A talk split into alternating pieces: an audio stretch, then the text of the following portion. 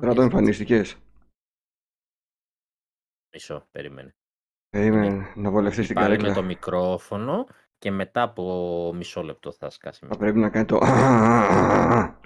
Ναι, ναι, σωστά, συγγνώμη. Μετά από μισό λεπτό είναι το τεστ. Να το, είναι έτοιμος. Τώρα, έρχεται. Χαρμπόνι είναι ο πούστης. Κάτσε. Ήρθες. Σταθερή αξία. Πού είναι ο Ανδρέας, αφού βρέχει σήμερα? Δεν μπήκες να διαβάσεις. Θα φάει και μετά θα μπει. Θα μας κάνει τη τιμή να μπει. Α, θα βάλει. Πρώτα θα φάει.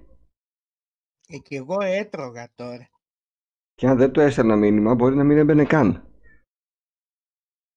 Καλά έλεγε κάποιος ότι δεν υπάρχει επαγγελματισμός. Δεν έχει όρεξη μάλλον. Κάτσε λίγο ρε, με 2 λεπτά. Ναι. Δεν έχει όρεξη, βλέπω. Ρετροπόντικες νούμερο 19. Είμαστε 3. Μπορεί να γίνουμε 4, μπορεί να παραμείνουμε 3. Κανείς δεν ξέρει, καθώς ο Λόρδος, ο Ανδρέας, δεν μας έχει απαντήσει ακριβώς. Θα συμμετάσχει ή δεν θα συμμετάσχει. Οπότε είμαστε οι 3. 0. Έχουμε τίποτα σε χορηγίες, θέλετε να ξεκινήσουμε με αυτό ή όχι? Ξεκινήσουμε. Είπα να την γλιτώσουμε. Ωραία. Το σε ρωτάω για να χαμηλώσω. Έχουμε και 3 ομάδες, για. Γι' αυτό έχουμε πολλά θέματα, δεν την αφήνουμε τη χορηγία. Πάμε γρήγορα στην εισαγωγή, ναι. Gift shop, ο Θείος Άγγελος. Πάρτε φιγούρες και είδη δώρων από το αγαπημένο σας κατάστημα. Και όπως πάντα, με το κωδικό Ρετρόπολης, 10% έκπτωση. Gift shop, ο Θείος Άγγελος. Ενέμπα! Το καλύτερο κλειδάδικο για πολύ φθηνά παιχνίδια ψηφιακού περιεχομένου. Και πάλι με το κωδικό Ρετρόπολης, 3% έκπτωση. Πού είστε? Ενέμπα! Μας τέλος, Γονίκης, το καλύτερο εινοποιείο, λευκός, κόκκινος ήλιος, να συνοδεύσετε τα γεύματά σας μόνο στο εινοποιείο, Γονίκης. Γιατί διαφημίζουμε άσχετους πάλι? Δεν ξέρω, όχι μόνο μπήκε ο Λόρδος, αλλά πήγε να χαλάσει και τη ροή του στράτου. Της διαφήμισης. Άκουσα τέρμα ακούγεσαι, περίμενε. Πήγε να χαλάσει και τα λεφτά ο... Τέτοιος Γιαννάκης δηλαδή. Ο διαφημιζόμενος θα ζητήσει τα λεφτά του πίσω με τη διακοπή που έκανα. Μα δεν μας πληρώνει, οπότε τη βλέπω ούτως ή άλλως τη μήνυση. Έλα βρω μωρέ, εμείς είμαστε υπεράνω πληρωμόνοι, δεν χρειαζόμαστε λεφτά. Δεν πήγαμε στην παραλία σήμερα? Όχι, αφού ξεσκίστηκε να βρέχει. Το φαγητό αμάστο το έφαγες, τι φαγητό ήταν αυτό σε 3 λεπτά? Στριβιά έτρωγες? Έτσι τρώω εγώ, γρήγορα. Σαπουλάκι τρώει. Και μάλιστα έφαγα και χωρίς κοκακόλα και στραφοκατάπινα και θωριζόμουνα εξαιτίας γιατί αγχωνόμουν να τελειώνω γρήγορα το φαΐ. Δηλαδή εσύ πρέπει και κοκακόλα να πίνεις πάντα μαζί. Όχι κοκακόλα, green cola. Α, green, μάλιστα. Ωραία, πολύ. Πήγα στη διαφήμιση. Η green cola είναι πράσινη? Όχι, είναι μαύρο-πράσινη, αλλά είναι αστέβεια. Είναι στη διαφήμιση με τον πράσινο Άι Βασίλη. Έτσι. Λοιπόν, για πάμε νέες κυκλοφορίες, να δούμε τι έχουμε. Είχαμε κάποιες κυκλοφορίες. Στις 2 Ιουνίου κυκλοφόρησε το Γιανακοπέχνιδο που παίζει ο Ανδρέας. Ποιο? Diablo Immortal σε PC και Στράτος, stop. Θα μας πει ο Ανδρέας που παίζει λίγες εντυπώσεις για το παιχνίδι και πάμε μετά στα υπόλοιπα. Θυμίζω ότι 5 η ώρα πρέπει να πετάξουμε τα μικρόφωνα και να φύγουμε. Ναι, πετώντας πρέπει να φτάσουμε. Είναι το καλύτερο παιχνίδι για κινητό. Δεν ξέρω, πείτε μου εσείς ένα καλύτερο. Και δεν μιλάω τώρα επίπεδου Candy Crush και έτσι απλά παιχνιδάκια που είναι παιχνιδάκια τα οποία είναι εθιστικά στο απλό του gameplay. Εγώ μιλάω για επίπεδο παραγωγής μουσικής, art design, ιστορία. Δεν νομίζω να υπάρχει κάτι τόσο μεγάλης ποιότητας. Τι level έχεις φτάσει? Πες τι level. Τι level είσαι? 40. Ακόμα okay. Αργιανάκι. Θα σου πω πολύ ειλικρινά, γιατί εγώ παίζω καμιά φορά κάνα τέτοιο παιχνίδι και όπως έχω ξαναπεί, αντίπαλος του Genshin είναι στην ουσία, έτσι, και άλλων τέτοιων παιχνιδιών. Εντάξει, το έχω παίξει εγώ το Genshin, με εκνεύρισε λίγο το χάος του, αλλά... Ωραίο είναι, ρε παιδάκι μου, αλλά εκεί είναι γκάτσα, αυτό που λέμε το είδος το γκάτσα, που πληρώνεις για να σου πληρώσει χαρακτήρες, έτσι. Εδώ μέχρι στιγμής δεν έχω νιώσει την ανάγκη. Ίσως τη νιώσουμε όταν πάμε να μπλέξουμε στα PvP αρένα. Ναι, προφανώς, αλλά έχει τόσο υλικό, δεν ξέρω. Υπάρχει περίπτωση δηλαδή κάπου να βρεις τείχος και να πεις που είμαι σίγουρος ότι έχουν προσέξει ιδιαίτερα το campaign και δεν υπάρχει περίπτωση να αντίσει κανείς στο campaign. Εγώ το βλέπω ένα Diablo Lite δωρεάν.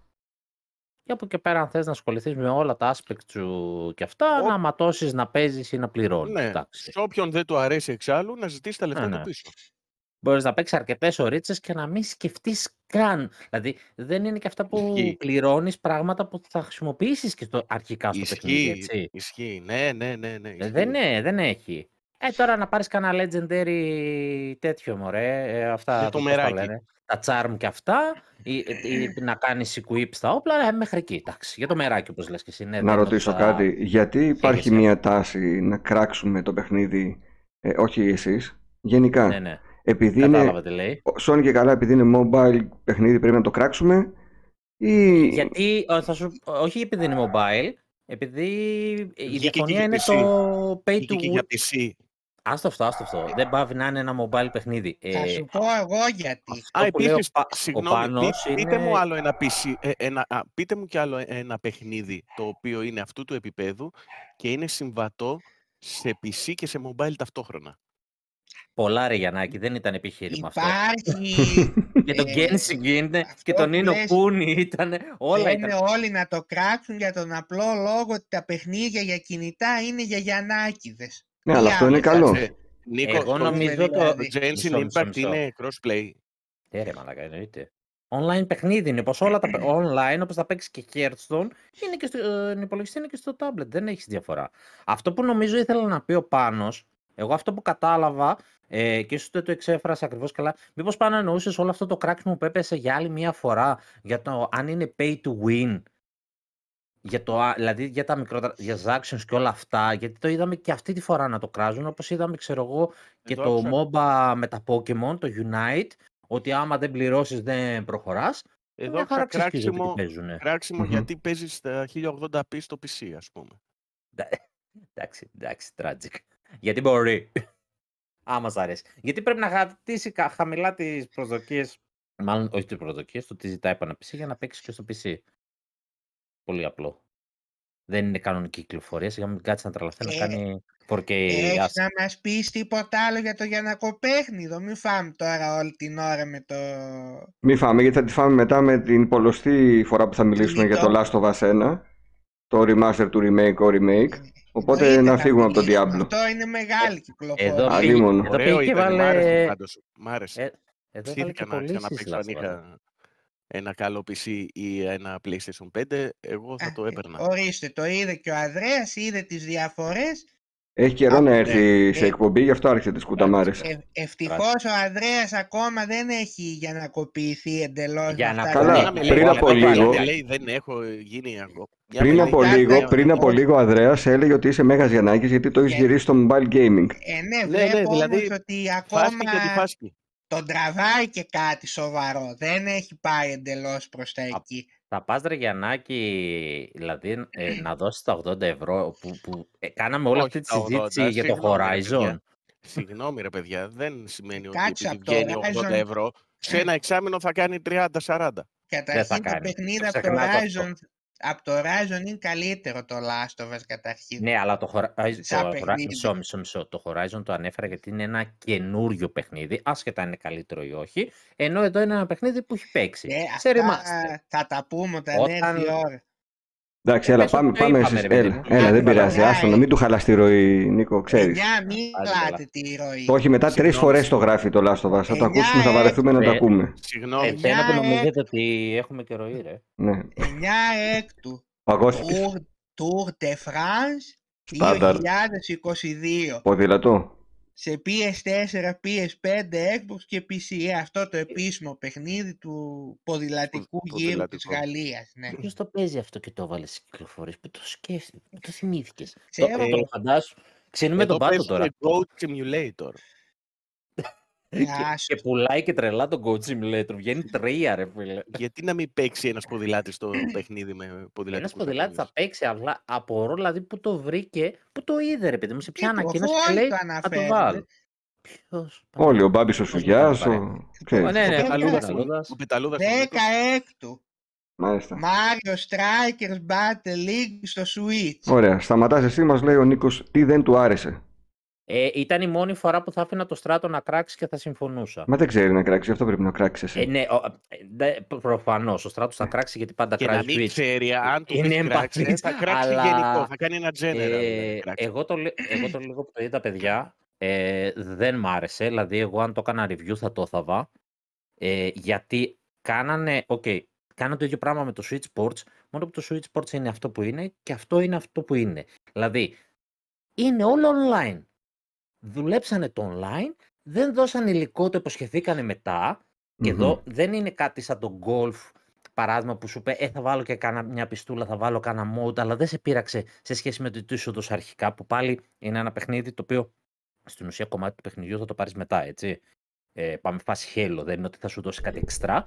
Εδώ είναι ξεκάθαρο, λέει, σου δώσε 8 χαρακτήρες, σου λέει θα σου δώσω χαρακτήρες, σου δίνει αυτό το πράγμα και δεν σου δίνει πάλι κανένα κίνητρο να παίξεις μόνος σου. Κανένα. Σου βάζει και ένα χαζοκλάμπ εκεί να φτιάξεις σαν ομάδα με 20 άτομα. Πού θα βρούμε 19 φίλους, ρε μαλάκες, πάτε καλά, ρε. Γιατί πάνε σε μια παιδική χαρά, θα πάρεις εκεί 19 παιδάκια, θα πάρεις 19 παιδάκια, να τα 20 μάνι-μάνι. Τι άκου εδώ δεν βρίσκουμε. Βραχιολάκια μετά στον Νίκο. Καταρχάς, Γιαννάκη, είδες. Καλό. Καταρχάς, Γιαννάκη δεν πούλησε το παιχνίδι και δικαίως δεν πούλησε, οπότε δεν θα βρεις ούτε 19 παιδάκια να το έχουν. Δεν πούλησε, ρε.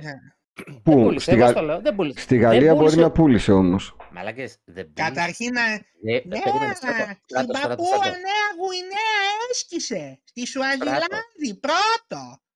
Στράτο, μην παίρνεις φορά, θα σου δώσω εγώ σφαίρες να οπλίσεις. Δεν πούλησε στην Ιαπωνία, ρε μαλάκες, καν. Ούτε εκεί δεν πούλησε. Μιλάμε για 38.000 κομμάτια. Τι 38.000 κομμάτια. Στράτο, αρχίσανε να βγαίνουν παιχνίδια στο Switch που δεν πουλάνε. Αρχίσαμε, χαλάρωσε. Κάποια στιγμή θα γινόταν και αυτή η νόμη. Έλα, ηρεμήστε, έρχεται καλοκαίρι, πληροφορίες. Περιμέναν οι Γιαννάκηδες Μάριο Μαραντόνα και τους βγήκε σε καραγκούνι στο τέλος. Καραγκούνι δεν είναι. Το παιχνίδι στο gameplay δεν είναι κακό. Δεν έχει υλικό. Αυτό είναι το πρόβλημα. Είναι full price release και είναι φτιαγμένο να παίξεις online. Αυτό είναι το πρόβλημα. Σαν μηχανισμός είναι πολύ ωραίο. Για να παίξεις κάτι χαλαρό, κάτι. Δεν θα το συγκρίνω φυσικά με FIFA τέτοια, δεν έχει καμία σχέση. Έχει να κάνει τύπου Captain Tsubasa, αν έχετε παίξει, που είναι anime football και οι μηχανισμοί του είναι πολύ κοντά. Για χαβαλέ, παντοσφαιράκι είναι ok. Αλλά δεν έχει, ρε παιδιά, να παίξεις μόνος σου τίποτα. Πάρε το Captain Tsubasa στα 20-25 ευρώ και έχει και story και έχει και πρωτάθλημα και έχει και. Εγώ θα περιμένω να βγει το Captain Tsubasa. Με αυτά είναι ποδόσφαιρο, με αυτόν από το Τσουμπάκα, από το Στάδιο. Τόνιο θα ανάρχεται. Τώρα έπρεπε να γελάσουμε, ήταν αστείο αυτό. Από αυτά που γελάει μόνος του, Ναι. Τέλος πάντων, δεν θα το πάρεις δηλαδή. Δεν το πήρα, ούτως ή άλλως δεν θα το πήρα.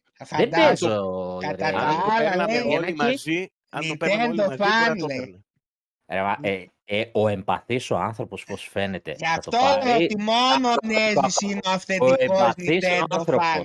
Πριν και την κυκλοφορία έλεγε θα το πάρει ο Γιαννάκης, αφού είναι χαζός Νιντεντάκιας, ρε, τα παίρνει όλα. Του λες, Στράτο, δεν θα το πάρω γιατί δεν παίζω αθλητικά. Δεν το παίρνεις. Τώρα λες τον εαυτό σου Νιντεντάκια, δεν το πήρες. Έτσι αποδεικνύεται ότι μόνο ο Νέζης είναι ο αυθεντικός που τα παίρνει όλα. Ο Νέζης, άμα θέλει, ας το πάρει. Αδερφέ, μέσα στο καλοκαίρι έχεις Xenoblade Chronicles. Έχει Live a Live. Χαίστηκα για το Strikers. Τι είναι αυτό το Live and Cliff, τι? Live a Live. Ηρωνεύεται, αν κατάλαβες, ηρωνεύεται τους τίτλους της Nintendo. Δεν είναι της Nintendo καταρχάς, αλλά τέλος πάντων.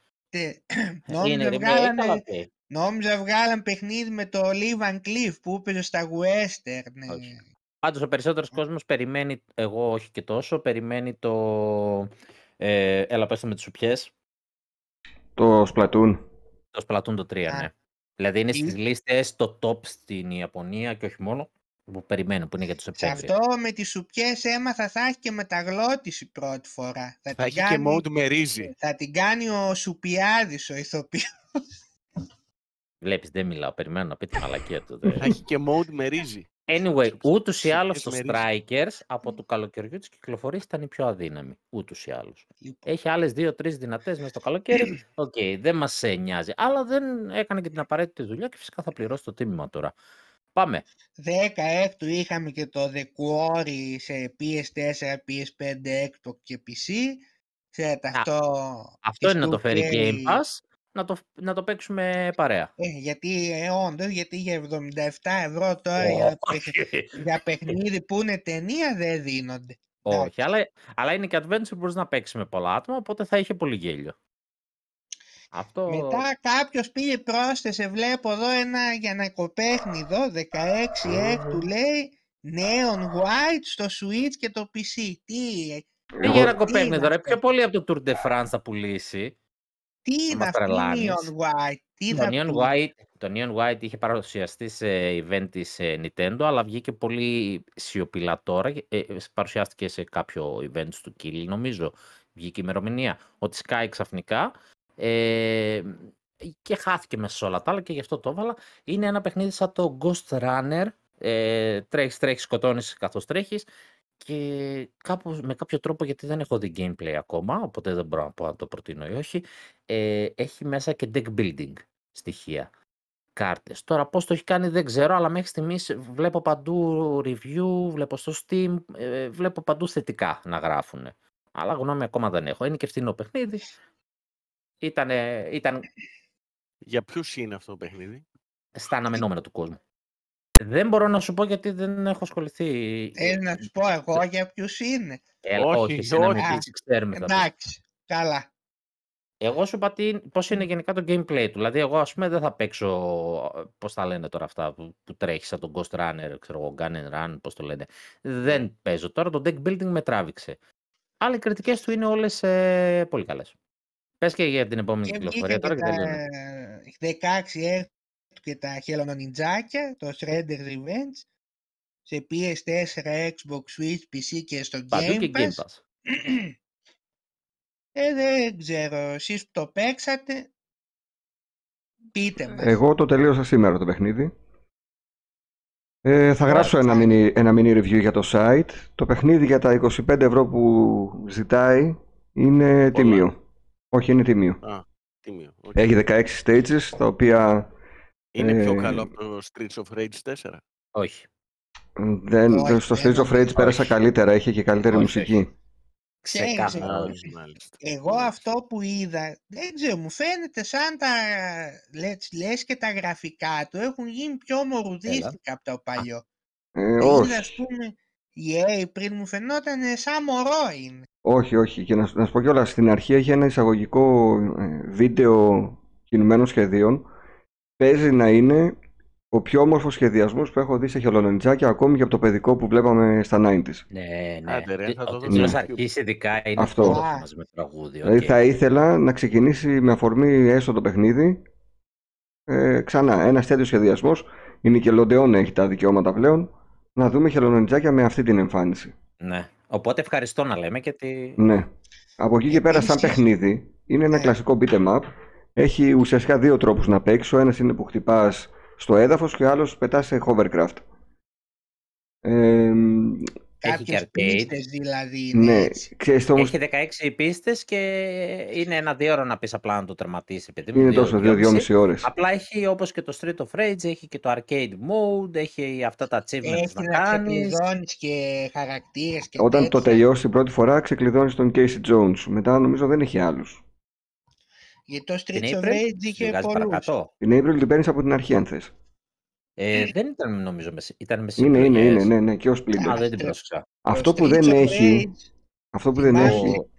Ναι, τι δεν έχει. Και θα ήθελα. Είναι λίγο, είμαστε 2022 παιδιά.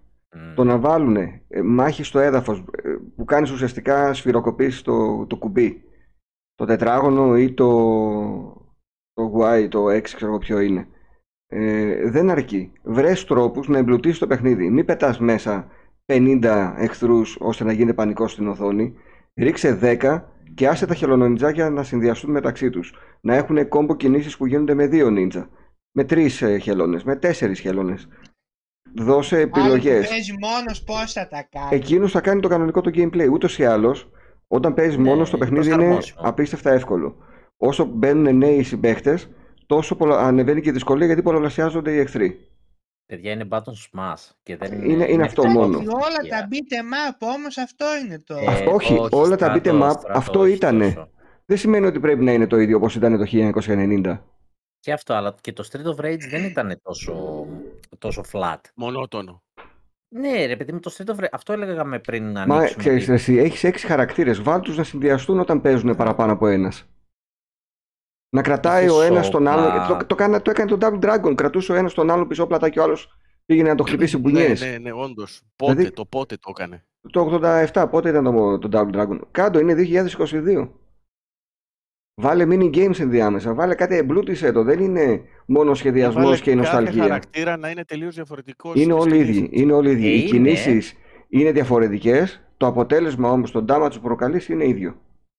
Είναι λόγω των όπλων, ρε παιδάκι μου. Ούτως ή άλλως έχουν μια μικρή διαφορά. Εντάξει, αφού οι κινήσεις είναι διαφορετικές, εντάξει. Τι άλλο να κάνουν οι άνθρωποι. Το gameplay να αλλάξουν. Αυτό είναι ίδιο το gameplay σε κάθε χαρακτήρα. Τώρα το θυμίσω ότι έπαιζε σε ένα Golden Axe. Δεν έφερε. Ναι. Νομίζω σήμερα έχουμε πολύ delay. Όχι. Και σας χάνει. Καμιά φορά το delay μπορεί να μην οφείλεται στο Ιντερνετ, αλλά να οφείλεται στους εγκεφάλους μας. Golden Axe, τι ήθελες να πεις. Μέχρι και εκεί είχες τα μπουκαλάκια που μάζευες για προσευχή. Κάτι άλλαζε. Ναι. Δεν έχει εδώ, ας πούμε, κάποια ειδική κίνηση όπως είχε στο Street of Rage. Ναι, έχει. Λοιπόν, και έχουν μία κίνηση την επίθεσή τους, κάνει και ένα ψιλοκόμπο με το jump, έχει μία που φορτίζει όπως όλα, από πράγματα κάτω έχει ελάχιστα για heal. Όσο παίξαμε, δηλαδή που παίξαμε τις μισές πίστες, δεν βρήκαμε τίποτα σχεδόν, δηλαδή προς τις τελευταίες που παίξαμε παρέα, δηλαδή προς την 7-8 βρήκαμε μια πίτσα. Μπορείς να πάρεις μια πίτσα για χιλ και άλλη μια καυτερή με την οποία κάνει μια στριφογυριστή κίνηση και δέρνει για κάποια δευτερόλεπτα. Έχει και άλλη μία το οποίο σου γεμίζει την ενέργεια που κάνει στη μεγάλη σου κίνηση και δεν τελειώνει. Δηλαδή την κάνεις 5 φορές απανωτά. Έχει, αλλά κάθε πότε τη συναντούσαμε αυτές, ρε παιδάκι μου. Στα άλλα τα παιχνίδια βλέπεις πέφτει συνέχεια. Έχει κάτι πράγματα για unlockables όταν σπάς. Ας πούμε στο Street of Rage μπορείς να σηκώσεις όπλα αλωνών. Είχε ένα στοιχείο τέτοιο. Τώρα το σου λέει, επειδή αυτοί έχουν όπλα, δεν σηκώνεις. Δεν ξέρω, εγώ το βρήκα λίγο φτωχό. Ακόμα και για ένα παιχνίδι του είδους του. Ναι. Τι να σου πω, τάξη. Ήθελα περισσότερη φαντασία. Ας πούμε, είχε σημασία από ποια μεριά θα πιέσουν. Ευτυχώς δεν το αγόρασα. Ναι. Να πω ότι κυκλοφόρησε επίσης τώρα αυτές τις μέρες και ένα άλλο beat'em up που είχαμε αναφέρει παλιότερα, το Final Vendetta. Το οποίο είναι σαν ένα καινούριο Final Fight, μου φάνηκε. Ενδιαφέρον το είδα. Θα το παίξω γιατί μπαίνει στο Game Pass και αυτό. Τώρα το βλέπω πριν από λίγο. Είναι και τα χελωνονιτζάκια και το Final Vendetta μπαίνουν Game Pass. Για πες τι άλλο μπαίνει Game Pass. Indie είναι. Αυτό δεν το γράφω. Ναι. Δεν το έχω σε αυτά που έχω βάλει από κάτω. Όχι. Τα πρόσθετα όχι. Νομίζω κάπου το είδα ότι μπαίνει όμως. Λες να κάνω τόσο λάθος. Το είδα και εγώ το Final Vendetta σαν κυκλοφορία, νομίζω το είδα και για το Game Pass, θα σου πω τώρα. Όσο μας λες... Ναι, κοίτα, έλα. Έρχομαι. Ναι. Θα μπουν 21 Ιουνίου το Fall Guys, το οποίο γίνεται multi-platform, cross-platform απ' όλα. Καιρό έχει να βγάλει υλικό το Fall Guys. Σκεφτείτε τα παιχνίδια χωρίς σύνορα σε video game. Έρχεται το Total War για τους PC gamers, το 3 Kingdoms. Στις 21 Ιουνίου, αυτά και τα δύο. 22 Ιουνίου έρχεται αυτός που έφυγε, ο Sonic. Έρχεται το Sonic Origins. Η συλλογή, ναι. Επίσης κάτι το οποίο θα ήθελα, δεν θα το έπαιρνα ρε παιδί μου, γιατί τα έχω παίξει στους emulators, αλλά δεν με πειράζει να τα έχω και σε μια συλλογή έτσι εύκολα, ναι, στο τζαμπέ. Έρχεται το Capcom Fighting Collection, που μπορεί να ενδιαφέρει το στράτο. Είναι Darkstalkers, θυμάμαι πιο πολύ, έχει μέσα. Το 80 Ναι. Το 80% είναι Darkstalkers. Το είδα και εγώ πρόσφατα. Να συνδεθώ. Ναι, ναι. Έλεγα, Ανδρέα, ότι μπαίνει στο Game Pass 22 Ιουνίου το Sonic Origins αυτή η συλλογή. Έλα ρε. Ναι, στην οποία Pass. Βέβαια δεν σου άρεσε ότι το Sonic 3 θα έχει διαφορετική μουσική. Ναι, παιδιά, εγώ το έχω πει. Όποιος έχει Android συσκευή, να κατεβάσει το Sonic Air. Είναι μια έκδοση πειραγμένη από fans του Sonic και παίρνει μέσα του μια ROM του Sonic Knuckles, Sonic 3 Knuckles, και είναι ό,τι καλύτερο σε Sonic 3 Knuckles που κυκλοφορεί εκεί έξω. Mm-hmm. Και μπαίνει και 23 Ιουνίου το Ναράκα, το Blade Point, αυτό το Battle Royale καρατέκα παιχνίδι που είδαμε στο event της Microsoft. Πολλά παιχνίδια μπαίνουν, δεν ξέρω Νίκο, εγώ αυτά τα 5 είναι που θα ήθελα να δω. Δύο, άμα ναι, ναι, επιτρέπεις, γιατί μπαίνουν πολλά. Τη λίστα, έχει διάφορα μικρά indie ιστορίες, αλλά έχει καταρχάς το Shadowrun Trilogy, που είναι η τριλογία turn-based cyberpunk style. Πάλια παιχνίδια, γνωστά παιχνίδια μπαίνουν και είναι και optimized Series XS, οπότε φαντάζομαι θα δείχνουν λίγο καλύτερα και δεν περιμένεις κάτι παραπάνω για την turn-based. Μια κυκλοφορία που την είπα και εγώ στο podcast και βλέπω ότι μπαίνει Game Pass, οπότε μάλλον θα την γλιτώσω, δεν θα το πληρώσω. Mm-hmm. Είναι του Steve Jackson τα Sorcery, που ήταν η βιβλία τους Choose Your Own Adventure φάση και έχουν γίνει παιχνίδι, έχει μεταφερθεί και το είχε στο Android αυτό και ήταν το 1, το 2, το 3, το 4, τα 4 βιβλία και τώρα το κάνει Complete Collection, τα ένωσε και τα έβαλε, είναι και αυτό για τις 23 Ιουνίου μαζί με τον Αράκα. Και πιο κάτω βλέπω σε αυτή τη λίστα που έχεις βάλει για το Game Pass ότι μπαίνει και το δεύτερο AI, το καινούριο που μόλις κυκλοφορήσει 24, AI The Somnium Files στο Nirvana Initiative. Υπόψη έχει και το προηγούμενο ήδη. Δεν έχω δει κάποια ειδοποίηση ότι βγαίνει, έχει και το προηγούμενο το AI Somnium Files. Πολύ ιδιαίτερα adventure παιχνίδια με μηχανισμούς ωραίους, θα τα έλεγες λίγο δεντεκτιβικά. Δηλαδή πρέπει να ψάξεις τα στοιχεία με τους μηχανισμούς του παιχνιδιού και είναι πολύ εντρικαδόρικα γιατί είναι στο μέλλον, οπότε έχει διάφορα παιχνίδια και είναι και αυτό φάση cyberpunk. Πολύ ενδιαφέρον και βλέπω ότι και το 2 θα το βάλετε Game Pass. Αυτό το θεωρώ μεγάλη κυκλοφορία και αυτό. Δηλαδή με γλίτωσε. Ωραία. Λοιπόν, πάμε και στα νέα. Θα τα πεις όλα, Στράτο, και εμείς απλά θα σχολιάσουμε. Δεν υπάρχει περίπτωση τώρα. Εμείς απλά θα κόβουμε. Καταρχήν για τα event να πω ότι για να τα έχουν πει όλοι 100 φορές, να πούμε μόνο σε ποια παιχνίδια άρεσαν στον καθένα από αυτά που έδειξε, να μην κουράζουμε με τα ίδια και τα ίδια. Λοιπόν, η πρώτη είδηση αφορά ότι έρχεται η συνέχεια του Fallen Order, είναι το Star Wars Jedi Survivor. Πώς το είπες? Jedi Survivor. Jedi. Τι έχει να γίνει στον καφέ. Τι Jedi ρε, και βλέπα Star Wars θα με γαμάσει. Λοιπόν, Jedi. Όταν ήμουν στην τρίτη δημοτικού... Πέσανε τα μουσια του Obi-Wan. Όταν ήμουν στην τρίτη δημοτικού, είχα να διαβάσω διαβάζαμε όλα τα παιδάκια, ένα συννεφάκι από ένα αγγλικό κόμικ. Και εμένα μου έτυχε να λέει ένα σκύλος καουμπόι σε μία τύπισσα εκεί πέρα «Hello baby» και εγώ ήμουν αφηρημένος ρε παιδί μου και όταν έρχεται η σειρά μου με χτυπάει το πλανός και λέει «Σειρά σου είσαι» και λέω «Hello baby». Λοιπόν, το 23 θα βγει το παιχνίδι και λέει τα γεγονότα ότι θα λαμβάνουν χώρα 5 χρόνια μετά από αυτά του τίτλου που είχε βγει το 2019. Ο οποίος τίτλος μου είχε αρέσει πάρα πολύ, αν και ξεκίνησε Uncharted το παιχνίδι και κατέληξε... Ευθεία ο χαρακτήρας! Μια χαρά πήγαινε ευθεία. Και από Uncharted μετά έγινε εντελώς Metroidvania. Και θα είναι και Next Gen κυκλοφορία. Ευτυχώς. Μόνο δεν θα βγει για PS4. Μόνο Next Gen. Εννοώ ότι δεν θα βγει σε παλιές κονσόλες. Ναι, αυτό λέω. PS5 και Xbox Series μόνο και PC. Δόξασε, γιατί το προηγούμενο, παρά το patch που πήρε μετά την κυκλοφορία του, γιατί βγήκε πολύ πριν την κονσόλα, δεν. Next Gen δεν το έλεγες ρε παιδάκι. Προσπάθησε, αλλά οπότε δόξασε. Και την επιμέλεια της παραγωγής έχει ο Stig Asmussen, που είναι πρώην Creative Director του God of War 3. Ωραία, πολύ καλό αυτό. Ένα παιχνίδι το οποίο θα πρέπει να το παίξουν όλοι οι φίλοι των Star Wars ταινιών. Εμείς έχουμε έναν εδώ στην παρέα μας, ο οποίος δεν, τάχα μου, φίλος. Κοίταξε τώρα ψεύτης τώρα. Δεν έχω το κατάλληλο hardware για να το... Ναι. Ανδρέας, άμα ένα Star Wars δεν πάρει καλούς βαθμούς από τους κριτικούς, δεν του αρέσει. Οπότε, μεγάλο λάθος στο αγαπημένο μου επεισόδιο είναι το επεισόδιο 3. Δεν άρεσε τους κριτικούς. Να το παίξεις αυτό το παιχνίδι όμως, το έχουμε ξαναπεί, είναι ωραίο. Ναι. Είναι έτσι. Είναι ένα από τα παιχνίδια τα οποία θα δοκιμάσω στο καινούριο PC. Ωραία. Το πρώτο νομίζω ότι είναι ακόμα στο Game Pass. Είναι EA Play. Πάντα, είναι στο EA Play μόνιμα το έχει. Εννοώ ότι μπήκε τώρα τον τελευταίο καιρό, τώρα έχει κάποιους μήνες, πόσο έχει, αρκετούς, αλλά έχει κάποιους μήνες και είναι. Ναι, όποιος έχει το Game Pass το παίξει. Είναι και στο βουλγάρικο Game Pass. Δεν χρειάζεται, με €1 δεν χρειάζεται, ούτε βουλγάρικο ούτε τίποτα. Εντάξει, οκ. Πάλι το PC Game Pass και παίξε το, μανίτσα μου. Λέω βουλγάρικο Game Pass, καταλαβαίνετε όλοι τι εννοώ. Το θείο από τη Βουλγαρία εννοεί, αλλά δεν υπάρχει λόγος. Δηλαδή με €1. Ναι, όντως. Πάμε στα αγαπημένα μας UK charts. Για να δεις εδώ πόσο δίκαιος άνθρωπος είμαι. Για πες, Στράτο.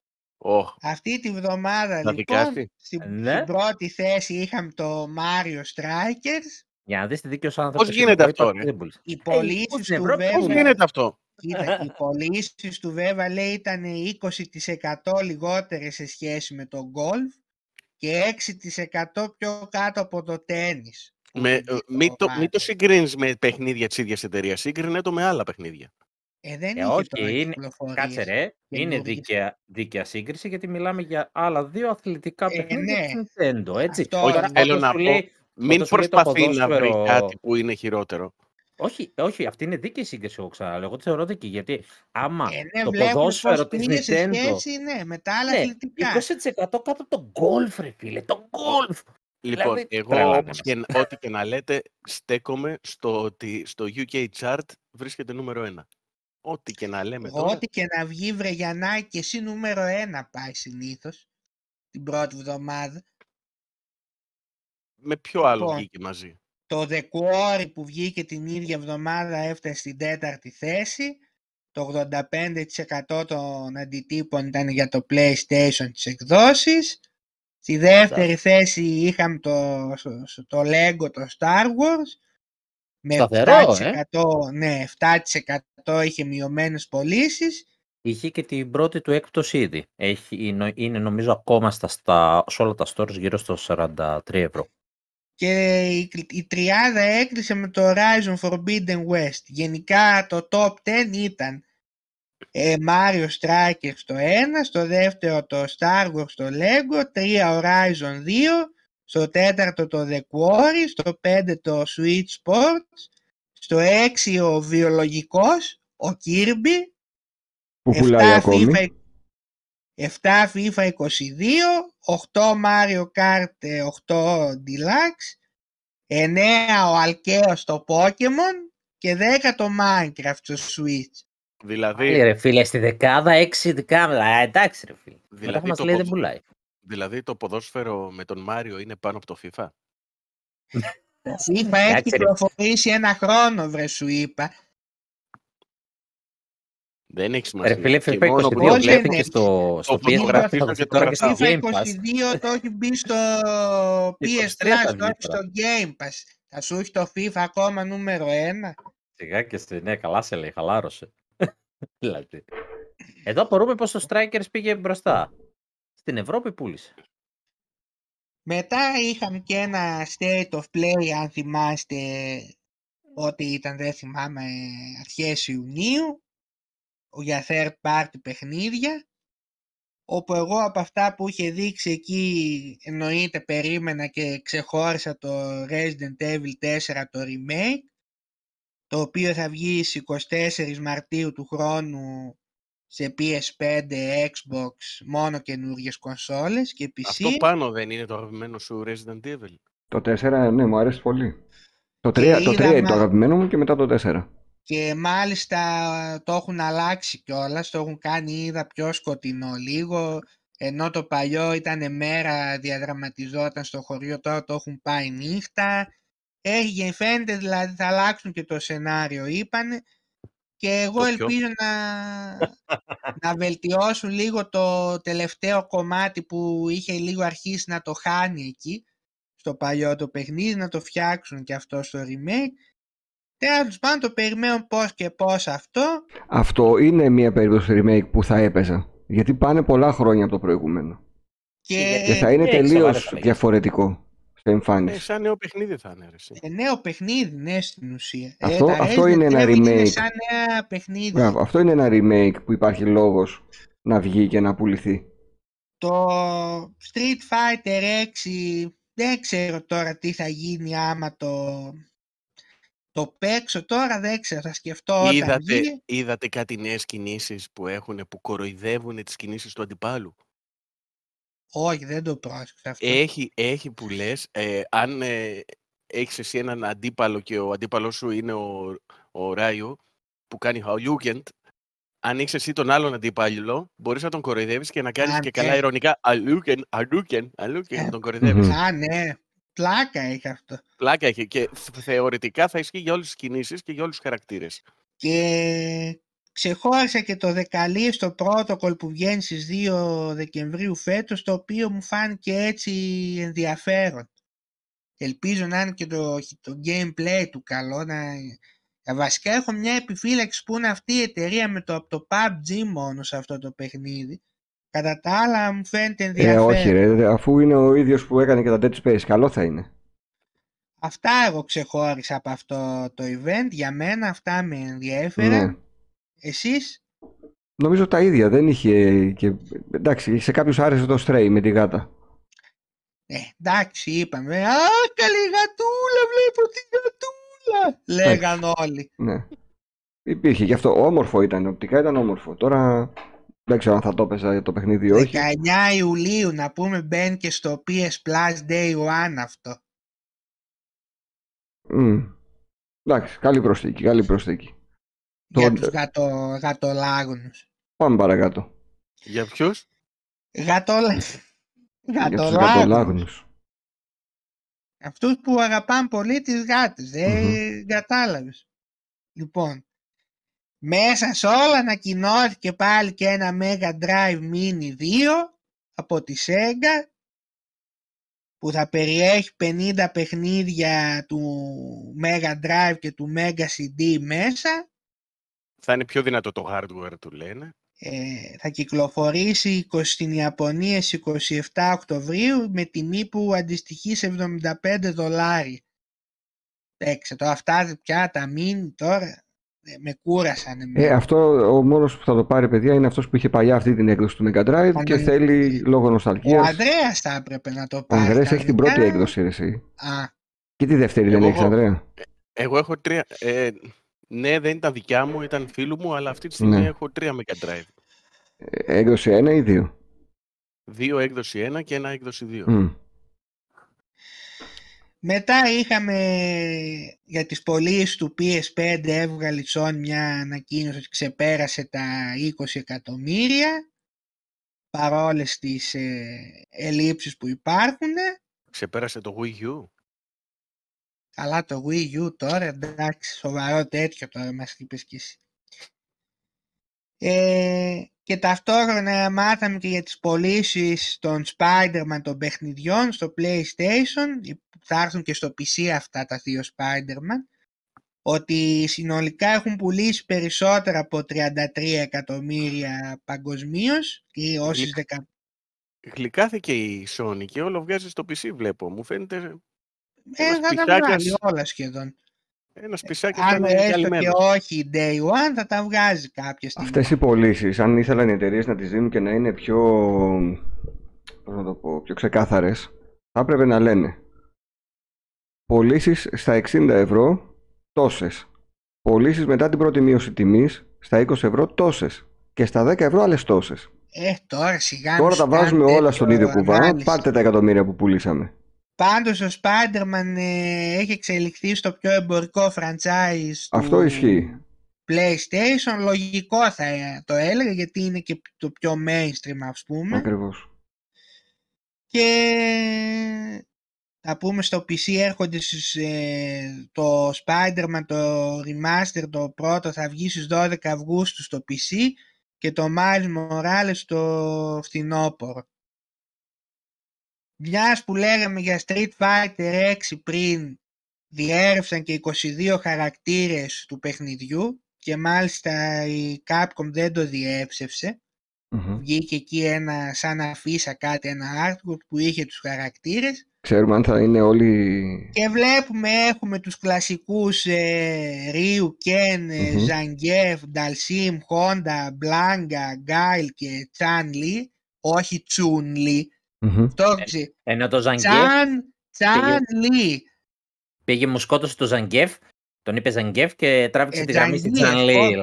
Ζανγκιεφ. Μ' αρέσει που μαλώνουμε για το πώς είναι η σωστή προφορά των ξένων ονομάτων όταν οι ξένοι γαμάνε τα ονόματα. Αυτό υπάρχει και για το Ζανζίφ. Υπάρχει ολόκληρη αυτή η υπήρξη. Πώς είναι κανονικά, Νίκο? Πώς είναι το... κοίταξε τώρα. Σίγουρα πάει προς το Ιφ. Όχι Ζανζέφ, γιατί έχει και ένα Ιφ. Ιφ γιατί είναι και ρώσικο, εντάξει. Αλλά επειδή είναι ρώσικο, δεν ξέρω το G αν θα διαβαστεί σαν Z. Ανδρέα, να ρωτήσω Σοφία για να μας πεις. Ζαντζίεφ. Να ρωτήσω ο Ανδρέας να Σοφία να μας πει.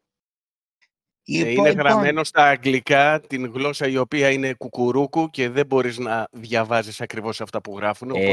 Επειδή ξέρεις ρε παιδάκι μου πέντε πράγματα πώς διαβάζονται, δηλαδή στα ρώσικα πώς θα το διαβάζεις? Στα βουλγάρικα που είναι παρόμοια. Ακριβώς. Δεν είναι παρόμοια. Στα ρώσικα και στα βουλγάρικα, ό,τι βλέπεις διαβάζεις ακριβώς. Δεν είναι σαν τα αγγλικά.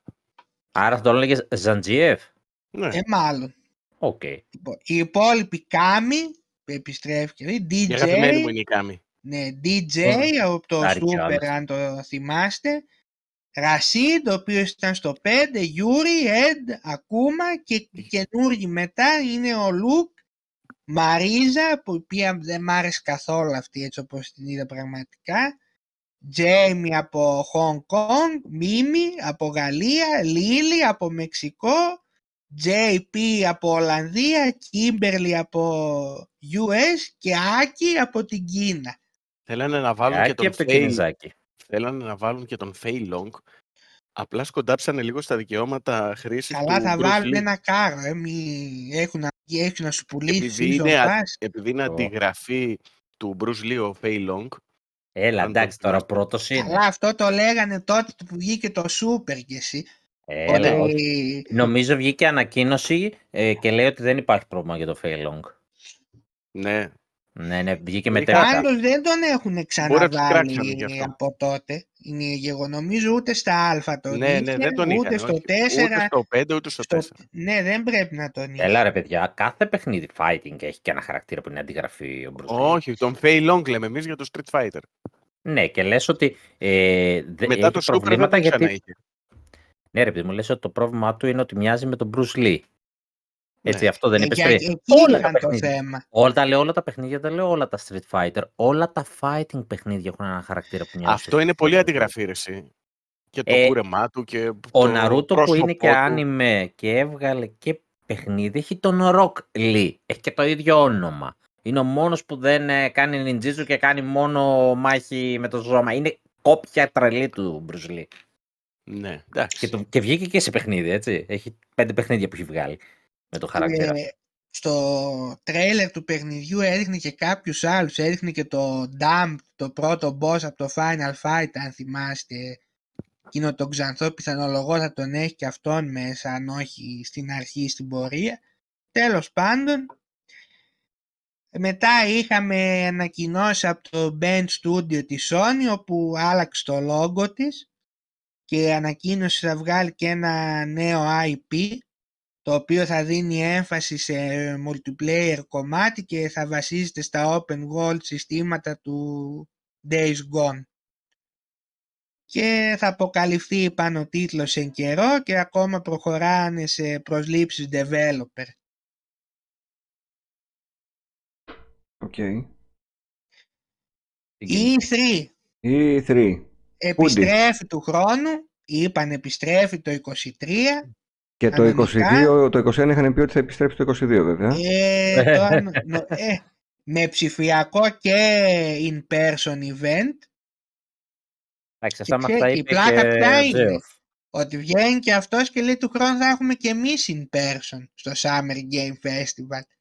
Πάμε δηλαδή για σε ευθεία σύγκρουση πλέον. Έβλεπα πριν από λίγο γνωστό podcast, νομίζω είναι κινητό το podcast, που έγραφε στον τίτλο του «Γιατί σε έναν κόσμο υπάρχει ένας τέτοιος θεός της αγάπης, ξέρω εγώ, επιτρέπει ακόμα στον Τζέοφ να κάνει event». Ήταν ο τίτλος του επεισοδίου τους. Mm-hmm. Μάλιστα, θα δούμε τι θα γίνει. Μετά είχαμε πάλι κάποιες φήμες με το Kojima, ότι ετοιμάζει ένα horror game με τίτλο Overdose, mm-hmm. Από έναν insider Tom Henderson ονόματι προήλθε αυτή η πληροφορία, όπου θα παίζει και η Margaret Qualley που έπαιζε και στο Death Stranding και έκανε τη μάμα, πώς τη λέγανε. Ναι, τη μάμα, ναι. Ναι.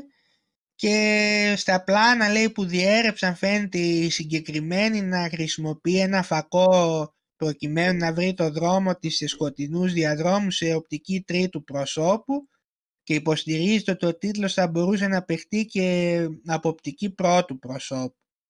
Και το βίντεο λέει ολοκληρώνεται με ένα jump πριν εμφανιστούν στην οθόνη φράσεις Game Over, Hideo Kojima Game και Overdose. Τώρα δεν θα δούμε, δεν ξέρω τι θα γίνει και τι θα είναι αυτό βασικά άμα βγει. Πάντως δεν όλα έχει τα project του Kojima είναι μυστήριο. Ναι, ναι. Μην είναι και το project που ανακοίνωσε. Όχι. Καμία σχέση. Είναι σε άλλο στυλ. Αυτό δεν έχει ούτε cloud. Δεν ανακοίνωσε τίποτα. Πού το ξέρεις, ρε. Άμα ή θα λέγανε ότι έχει cloud και τέτοια αυτό το Overdose. Αυτό είναι άλλο project. Δεν το ανακοινώσαν τώρα. Ένα πλάνο δείξαν μεταξύ συγκεκριμένων ατόμων. Δεν ξέρω τι να πω. Δηλαδή ότι ο Kojima έχει 3 project αυτή τη στιγμή. Ναι, μπορεί να φτιάξει. Καλά, όχι και 3. Τρία, γιατί έχει και το κάνει το 2. Δεν ξέρω τι να πω. Θα δούμε. Όταν μπορεί να κάνει 3 project. Αφού είναι ο υπέρτατος, είναι ο ημίθεος. 10 walking simulator μαζί μπορεί να φτιάχνει. Άμα είναι Walking Simulator, εύκολο. Είχαμε και κάποια νεότερα για το Abandoned, αυτό το οποίο λέει σε πάυση η ανάπτυξή του. Θα γίνει ό,τι λέει και το όνομά του. Όντως. Πάμε, βλέπω το πάει. Μιλάμε για την υπέρτατη τρολιά, παιδιά. Την καλύτερη επιλογή ονόματος έκανε. Ναι.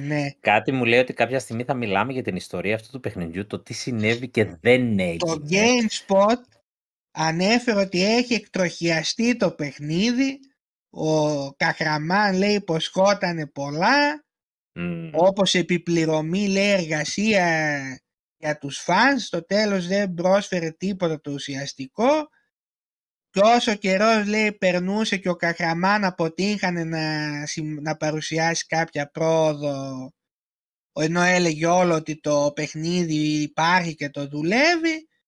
Φαίνεται ότι το έχει παρατήσει και μάλιστα λέει ότι στο στενό του κύκλο ο ίδιος έχει παραδεχτεί ότι έχει μπει σε πάυση το Abandon και για αρχή πρέπει να βρει λέει χρηματοδότηση για να δημιουργήσει τον πρόλογο. Κάτι για το οποίο δεν φαίνεται να βιάζεται. Τέλος λέει και ένας μουσικός καταγγέλει ότι έχει αφιερώσει 50-60 ώρες σε συνθέσεις για το Abandon. Και το μόνο που έχει λάβει από τον Αύγουστο του 2021 και μετά είναι ένα email από την Blue Box που αναγνωρίζει το χρέος της και απολογείται για την καθυστέρηση. Αυτό γινόταν και με το Atari VCS. Σε όποιους είχαν κάνει προπαραγγελία. Λάμβαναν για πολλά χρόνια μόνο αυτοκόλλητα και email. Κάτι μου λέει ότι είναι μεγάλη τρολιά. Μου λέει ότι ο συγκεκριμένος, επειδή όντως κορόιδευε την κοινωνία και δεν είχε καμία σχέση ούτε με Silent Hill ούτε με τίποτα, φοβάται ότι θα έτρωγε τέτοιο βρυσίδι και τέτοιο θάψιμο μόλις θα έδειχνε το παιχνίδι, οπότε σου λέει άστο καλύτερα παράτατο. Έχετε δει τη σειρά We Crust που βγήκε στην Apple TV, We Crust, που είναι από πραγματική ιστορία του WeWork, που ήταν μια επιχείρηση τέλος πάντων που έφτασε να αξίζει θεωρητικά 47 δις και ήταν μια τεράστια φούσκα. Αυτό μου θυμίζει ο τύπος. Κάποια στιγμή θα δούμε μια σειρά, μια ταινία με το πώς κατάφερε και εξαπάτησε τους πάντες. Κάτι που βλέπει είναι απλά μεγάλος απατεώνας. Συγκεκριμένος δεν έχει βγάλει και ποτέ ολοκληρωμένο παιχνίδι. Μάλλον ναι, το παρόλα αυτά όμως, εκμεταλλεύτηκε την όλη ιστορία με το Silent Hill, εκμεταλλεύτηκε. Σκέψου ότι η Sony του βγάλε application για να βάζει. Αυτό δεν μπορώ να καταλάβω αυτοί πώς το κάνανε αυτό το πράγμα, δηλαδή. Γι' αυτό σου λέω ότι πιστεύω ότι είναι ένας τέτοιος άνθρωπος που κατάφερε και εξαπάτησε έστω και για λίγο τη Sony, του έδωσε αυτό το βήμα να γίνει ένας άλλος Kojima, ξέρω εγώ. Και στο τέλος δεν πήραμε ούτε τρέιλερ. Ούτε άντε, καν τίποτα. Θα μείνει στην ιστορία αυτό. Θα μείνει στην ιστορία. Αυτό είναι πιο πιθανό, ρε φίλε, εντάξει. Όχι που λες δεν έχουμε δει ούτε τρέιλερ. Δεν ακούσαμε, αλλά αυτό είναι... Το Metroid θα βγει κάποια στιγμή το 4. Είναι θέμα γοήτρου, ρε. Θα ρίξει λεφτά, μπορεί να μπει μέσα. Αλλά... Όπως είχε πει, δεν μπορεί να φτιάξει Metroid η Nintendo. Κάποια στιγμή θα το φτιάξει. Δεν το φτιάχνει η Nintendo. Μιας και λέγαμε πριν για Resident Evil 4 Remake, μάθαμε και ποια θα κάνει την Ashley. Είναι που είπαμε θα τα πάρουμε στο γρήγορο, Ναι. Τα στα γρήγορα τα λέμε. Είναι ένα μοντέλο ελλαδικής καταγωγής, η οποία λέγεται Έλα Φρέγια. Έβαλα και φωτογραφίες εγώ στο Discord. Πολύ καλή.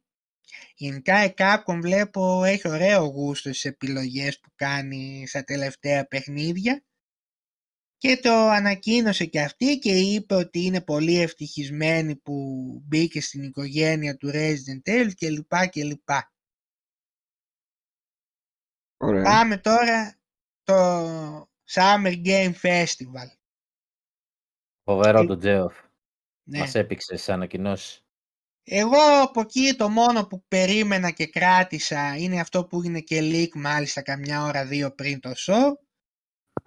Ανακοινώθηκε επιτέλους επίσημα το Last of Us Part 1 και κυκλοφορεί στις 2 Σεπτεμβρίου σε PS5 και αργότερα και στο PC.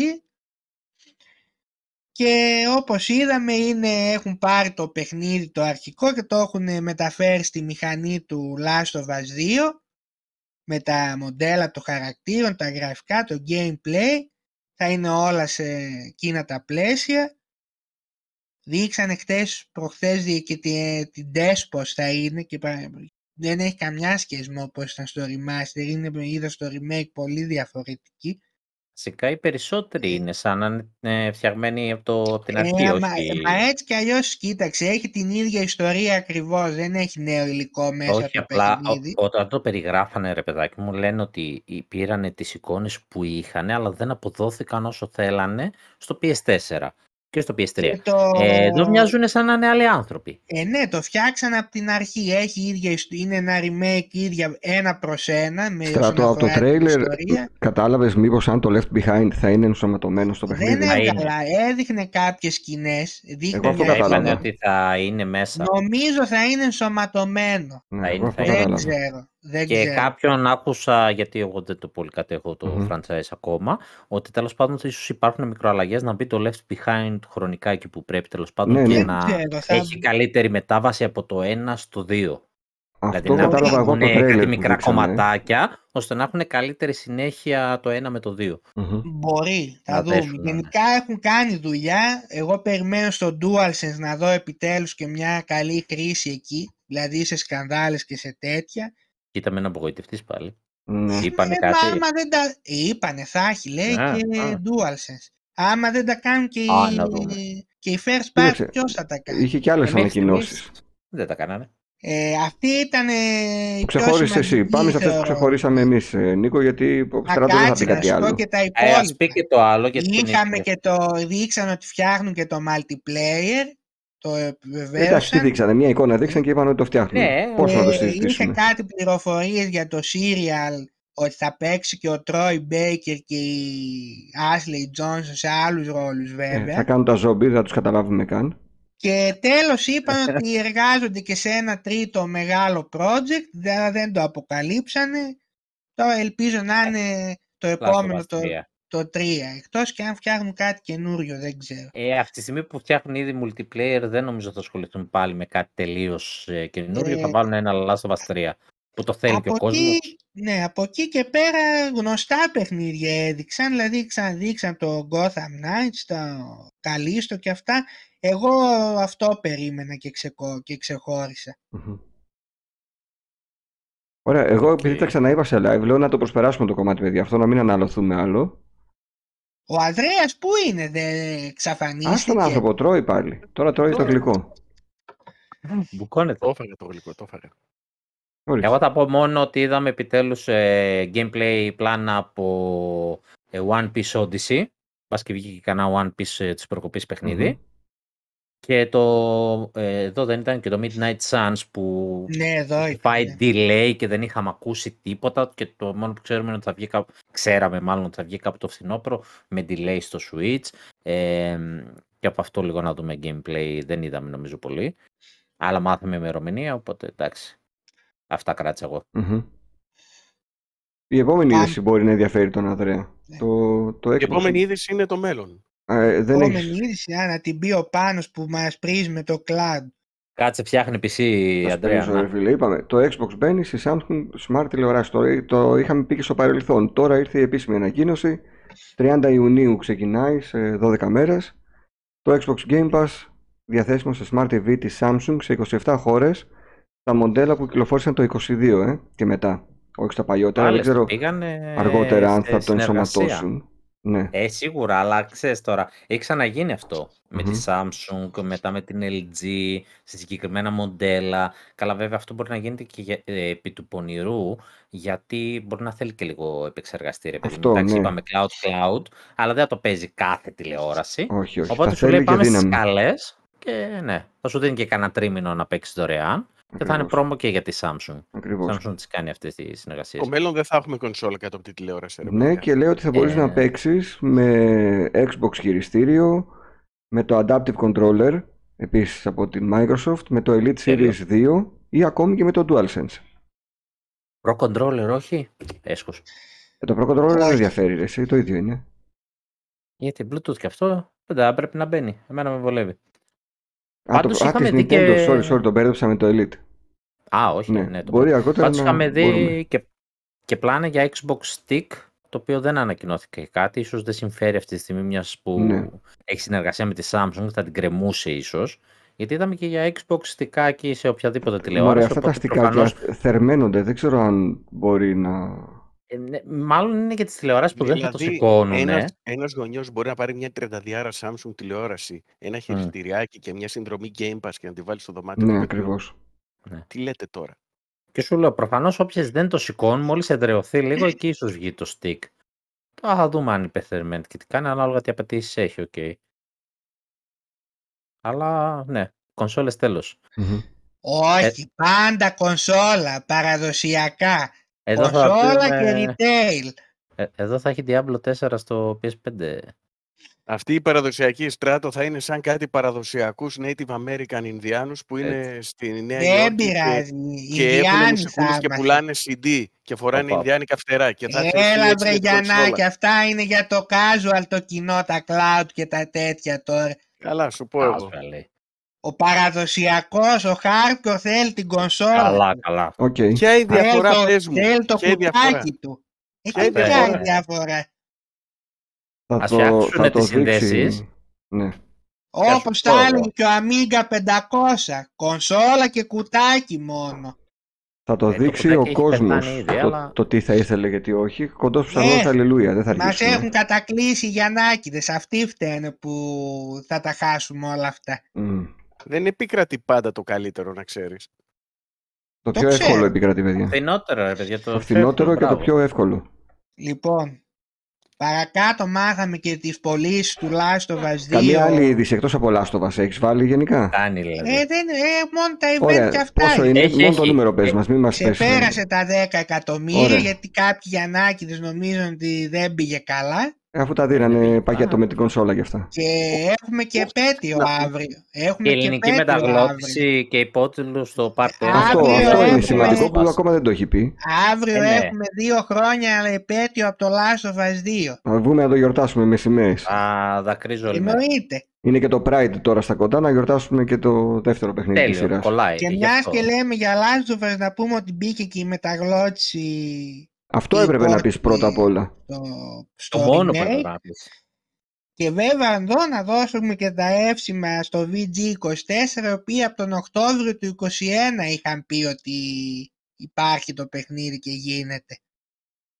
Το είχαν πει πριν από όλους και επιβεβαιώθηκαν. Έτσι είναι οι insiders. Ένα κύμα ρεύμα περνάει αυτή τη στιγμή το δέρμα του Βαγγέλη, όπου άκουσε το Στράτο να λέει καλή κουβέντα. Ναι, ναι, ναι. Ω, φίλε, να τσουτσουριάζουμε. Λοιπόν. Μετά είχαμε και το event του Xbox και της Bethesda. Βασικά και δεν το λένε Game Pass να τελειώνουμε. Ακριβώς. Και εκεί είδαμε πολλά πράγματα, πολλά παιχνίδια τρίτων. Ναι, εγώ από αυτά που είδα, αυτά που θα έπαιζα είναι το Diablo το 4. Ας άρεσε. Ναι, ελπίζω μόνο να είναι σαν το 3, να μην είναι... Θα είναι open world, ναι, είδα έχει και άλογο είχε σε ένα σημείο. Μου φάνηκε ωραίο το εικαστικό γενικά. Και εμένα μου αρέσει το εικαστικό πάρα πολύ. Θα έχει πολύ εξερεύνηση. Εν τω μεταξύ τα πρώτα βιντεάκια gameplay που δείξανε για Diablo 4 ήταν σαν ένα ψιλοβελτιωμένο Diablo 3. Δεν σου έκανε τόσο τρομερή εντύπωση. Αυτό που είδα τώρα ήταν άλλο επίπεδο. Ήταν πιο ωραίο, ναι. Το πιο σκοτεινό, πιο... Θα το έπαιζα, δηλαδή μ' άρεσε. Αλλά δεν είπανε ότι θα είναι Game Pass. Είναι το μοναδικό νομίζω παιχνίδι που δεν θα είναι Game Pass. Φαντάζομαι λόγω που εκκρεμεί ακόμα. Θα πληρώσετε ρε. Η εξαγορά. Ναι, η εξαγορά. Ναι, όπως και δεν είπε και για κανένα άλλο παιχνίδι ούτως ή άλλως της Activision Blizzard. Και επίσης ενδιαφέρον μου φάνηκε και το Wo Long, πώς λέγεται. Ναι. Wo Long, ναι. Το οποίο είναι το καινούριο παιχνίδι της Team Ninja που φτιάξε τα Neo. Δεν καταλάβαμε αν θα είναι Souls-like ή αν θα είναι Dynasty Warriors-like. Θα είναι Souls-like. Το Souls-like θα είναι, αλλά να σου πω εγώ, εάν έχει το χάλι που είχε το Neo 2 με τη δυσκολία, γιατί εγώ αυτό δεν το είχα, το είχα αφήσει στο τέλος. Είχε ξεπεράσει και το Sekiro. Δηλαδή εντάξει, θέλω να είναι, είπαν θα είναι πιο normal αυτό. Και επίσης θα ήθελα να αλλάξει και λίγο setting αυτή η εταιρεία. Έχει βγάλει 3 παιχνίδια, όλο Κίνα και η Ιαπωνία. Πάνε και πουθενά άλλου πια λίγο. Αυτό θα συμφωνήσω κι εγώ. Δηλαδή εντάξει, μόνο Κίνα και εντάξει, έλεος πια. Θα το κάνει και Πελοπόννησο ας πούμε. Όχι, αυτό έκανε μεσαιωνικός, σαν το έκανε αλλού.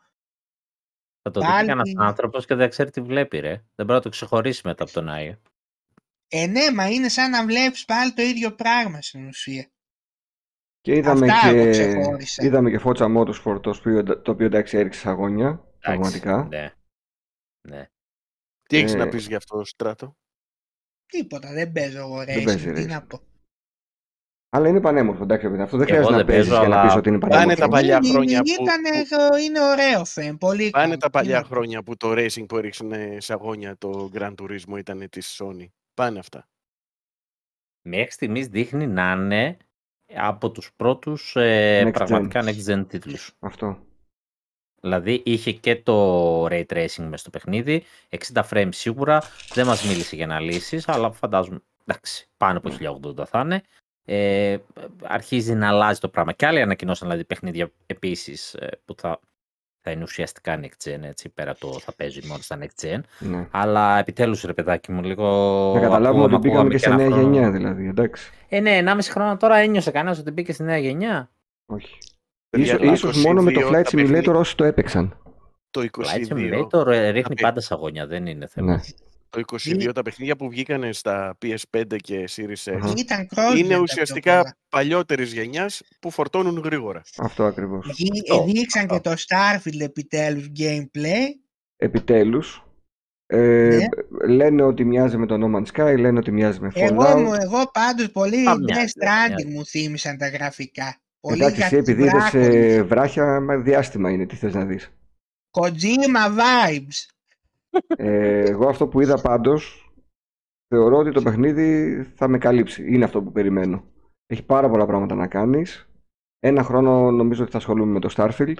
Story του δεν μας έδειξε να έχει. Μας είπε ότι θα έχει, αλλά δεν μας έδειξε. Έλα, θα έχει τώρα Bethesda. Είναι άμα πάρεις τη σειρά Elder Scrolls, τα story είναι γαμάτα.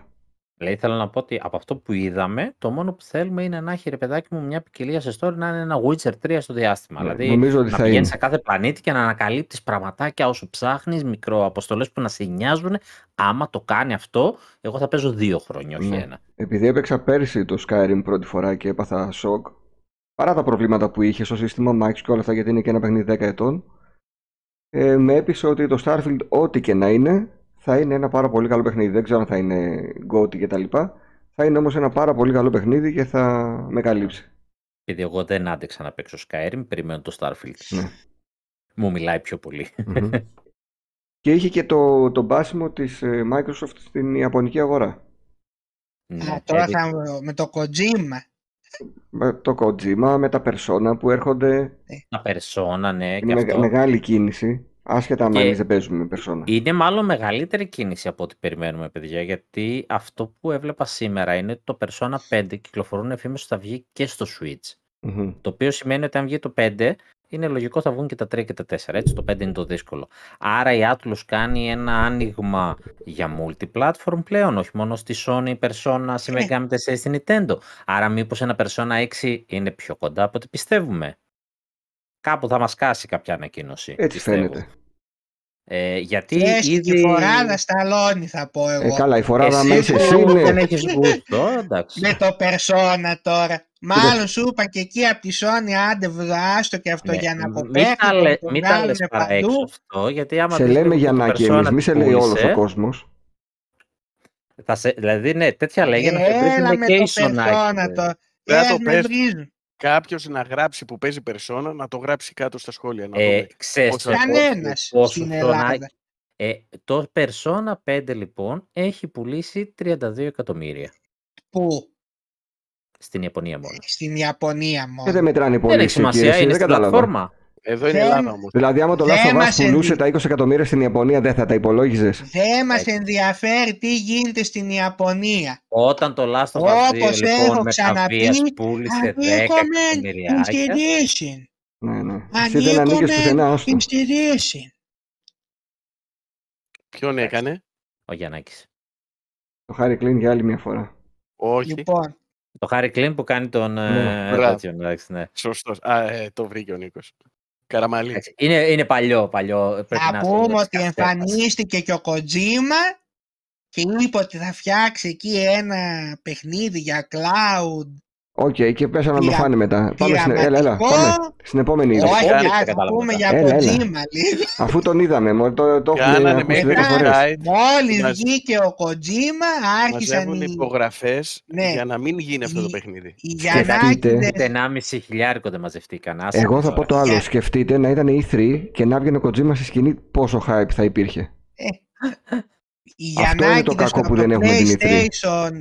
Άρχισαν εκεί να κλαίνε, λες και τους είχε βγάλει τα αριστούργημα ο Kojima, τον Death Stranding. Ναι, αυτό δεν το καταλαβαίνω. Όσο ο Kojima είναι στη Sony, τον κράζει. Οι άλλοι δεν πανηγυρίζουν χωρίς καν να τους δείξει τι θα φτιάξει. Εγώ και μόνο που λέει πειραματικό και cloud θα κρατούσα πάντως μικρό καλάθι. Ναι, εντάξει, αυτό είναι όμως ο Kojima, έτσι, είναι hit or miss. Δηλαδή του δίνεις. Κοίταξε, είναι ένα μεγάλο όνομα. Και ή θα κάνει κάτι γαμάτο ή θα πάει πάτο. Αλλά εντάξει, γενικά θεωρώ το Kojima έχει υπερεκτιμηθεί. Δηλαδή έχουμε φτάσει σε σημείο να νομίζουν οι μισοί ότι το Kojima έχει φτιάξει όλα τα Silent Hill. Καλά, αυτό το άκουσα και από Sony ομάδα. Δεν σου λέω εγώ ότι η ντροπή στο Kojima, τον Metal Gear και τον Silent Hill να πάει. Ποιο Silent Hill, βέβαια. Γιατί σου είπα εγώ ότι το λένε στο Xbox μόνος, συνολικό είναι το θέμα. Λες και έχει ασχοληθεί, έβγαλε ένα demo ο Kojima και κόλλησε τώρα στο Γιαννάκη ότι έχει φτιάξει ο Kojima όλα τα Silent Hill. Έβγαλε. Εντάξει, ναι. Τέλος πάντων. Είχαμε μετά και το event της Capcom τη Δευτέρα, όπου εκεί είχαμε πολύ σημαντικές ανακοινώσεις, πέρα από το Resident Evil 4 που ξαναδείξαν και τα upgrades, τα του 2, του 3 και του 7 που Resident Evil που βγήκαν ήδη. Το ζουμί είναι ότι 28 Οκτωβρίου κυκλοφορεί το μεγάλο expansion του Resident Evil Village. Θα κυκλοφορήσει μάλιστα και έκδοση Resident Evil Village Gold που θα το περιέχει όλα μέσα και θα έχει τρία κομμάτια. Πρώτον θα έχει ένα DLC που λέγεται Shadows of Rose, στο οποίο θα πρωταγωνιστεί η κόρη του Ethan όπως την είχαμε δει στο τέλος του Village. Είναι 16 χρόνια υποτίθεται μετά το θάνατο του Ethan. Σε third person θα είναι το DLC και αυτή επιστρέφει υποτίθεται στο χωριό για να ανακαλύψει κάποια πράγματα εκεί. Έδειχνε και το κάστρο. Θα έχει σίγουρα, θα έχει σίγουρα και τη Lady 100%. Την έδειξε, ναι.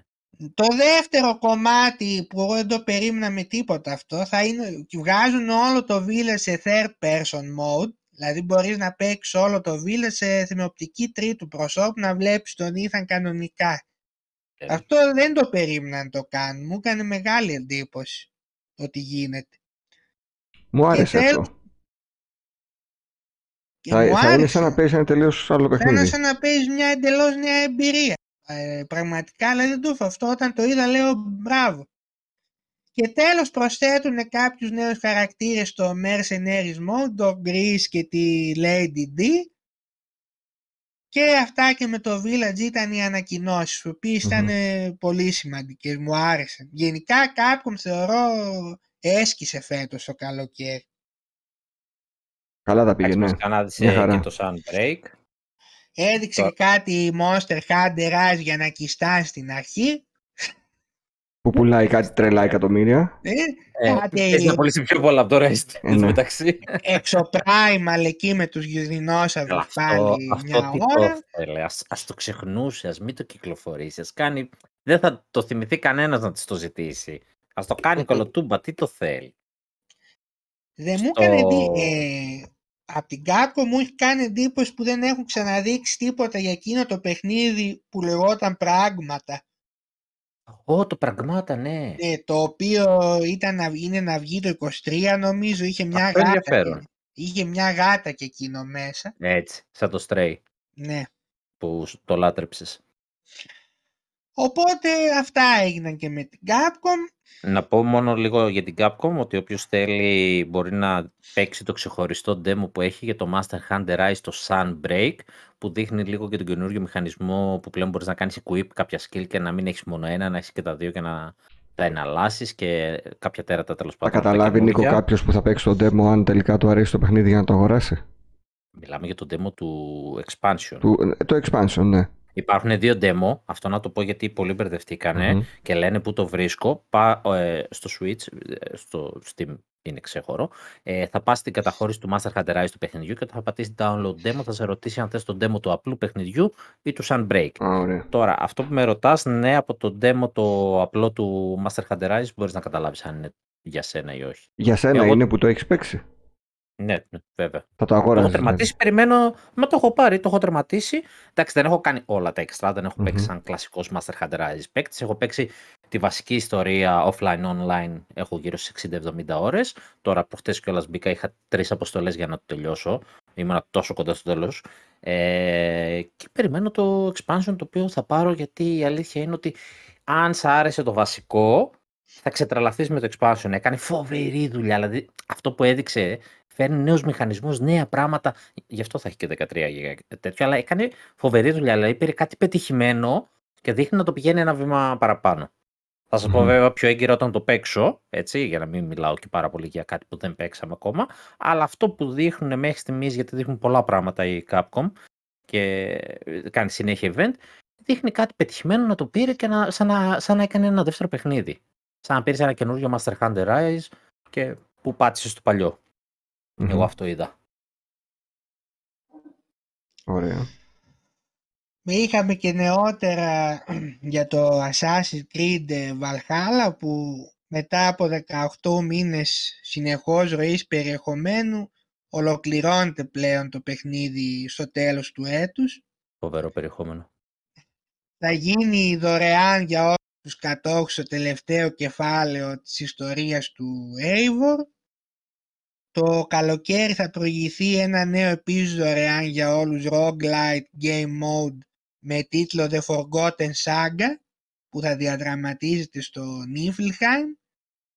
Και το φθινόπωρο θα προσταθούν νέα challenge vaults που ολοκληρώνουν τα μυστήρια που καλύπτουν τα Tombs of the Fallen και δεν θα λείψουν και τα season festivals πάλι.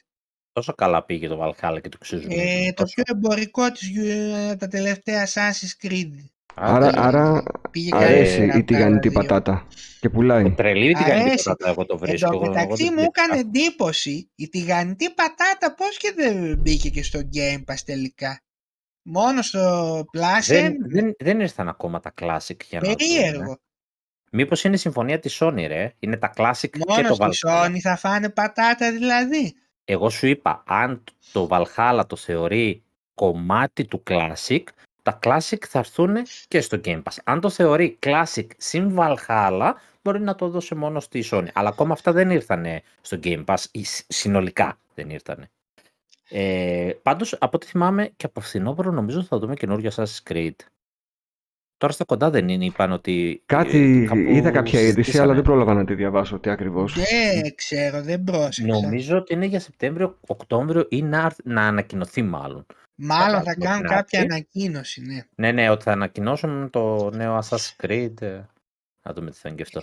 Στο Extended Event που έκανε η Microsoft λίγες μέρες αργότερα από το κανονικό, ανακοινώθηκε και το έρχεται και το παιχνίδι «Ο Σχιζοφρενής Δολοφόνος με το Πριόνι».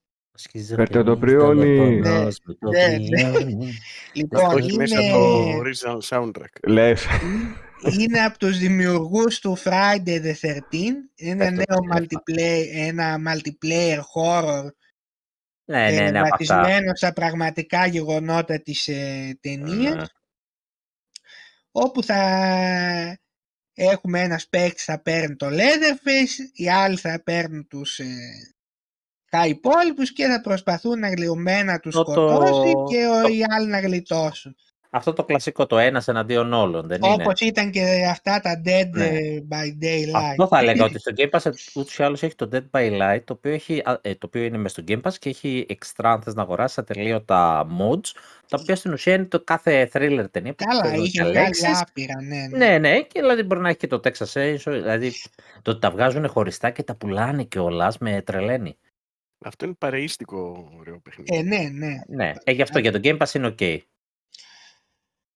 Είπα, θα είναι και στο Game Pass από την πρώτη μέρα. Γι' αυτό. Εντάξει, γιατί έχεις το Game Pass, μπαίνουν όλοι, δεν χρειάζεται να το αγοράσεις. Να πούμε το Game Pass πάντως, έτσι.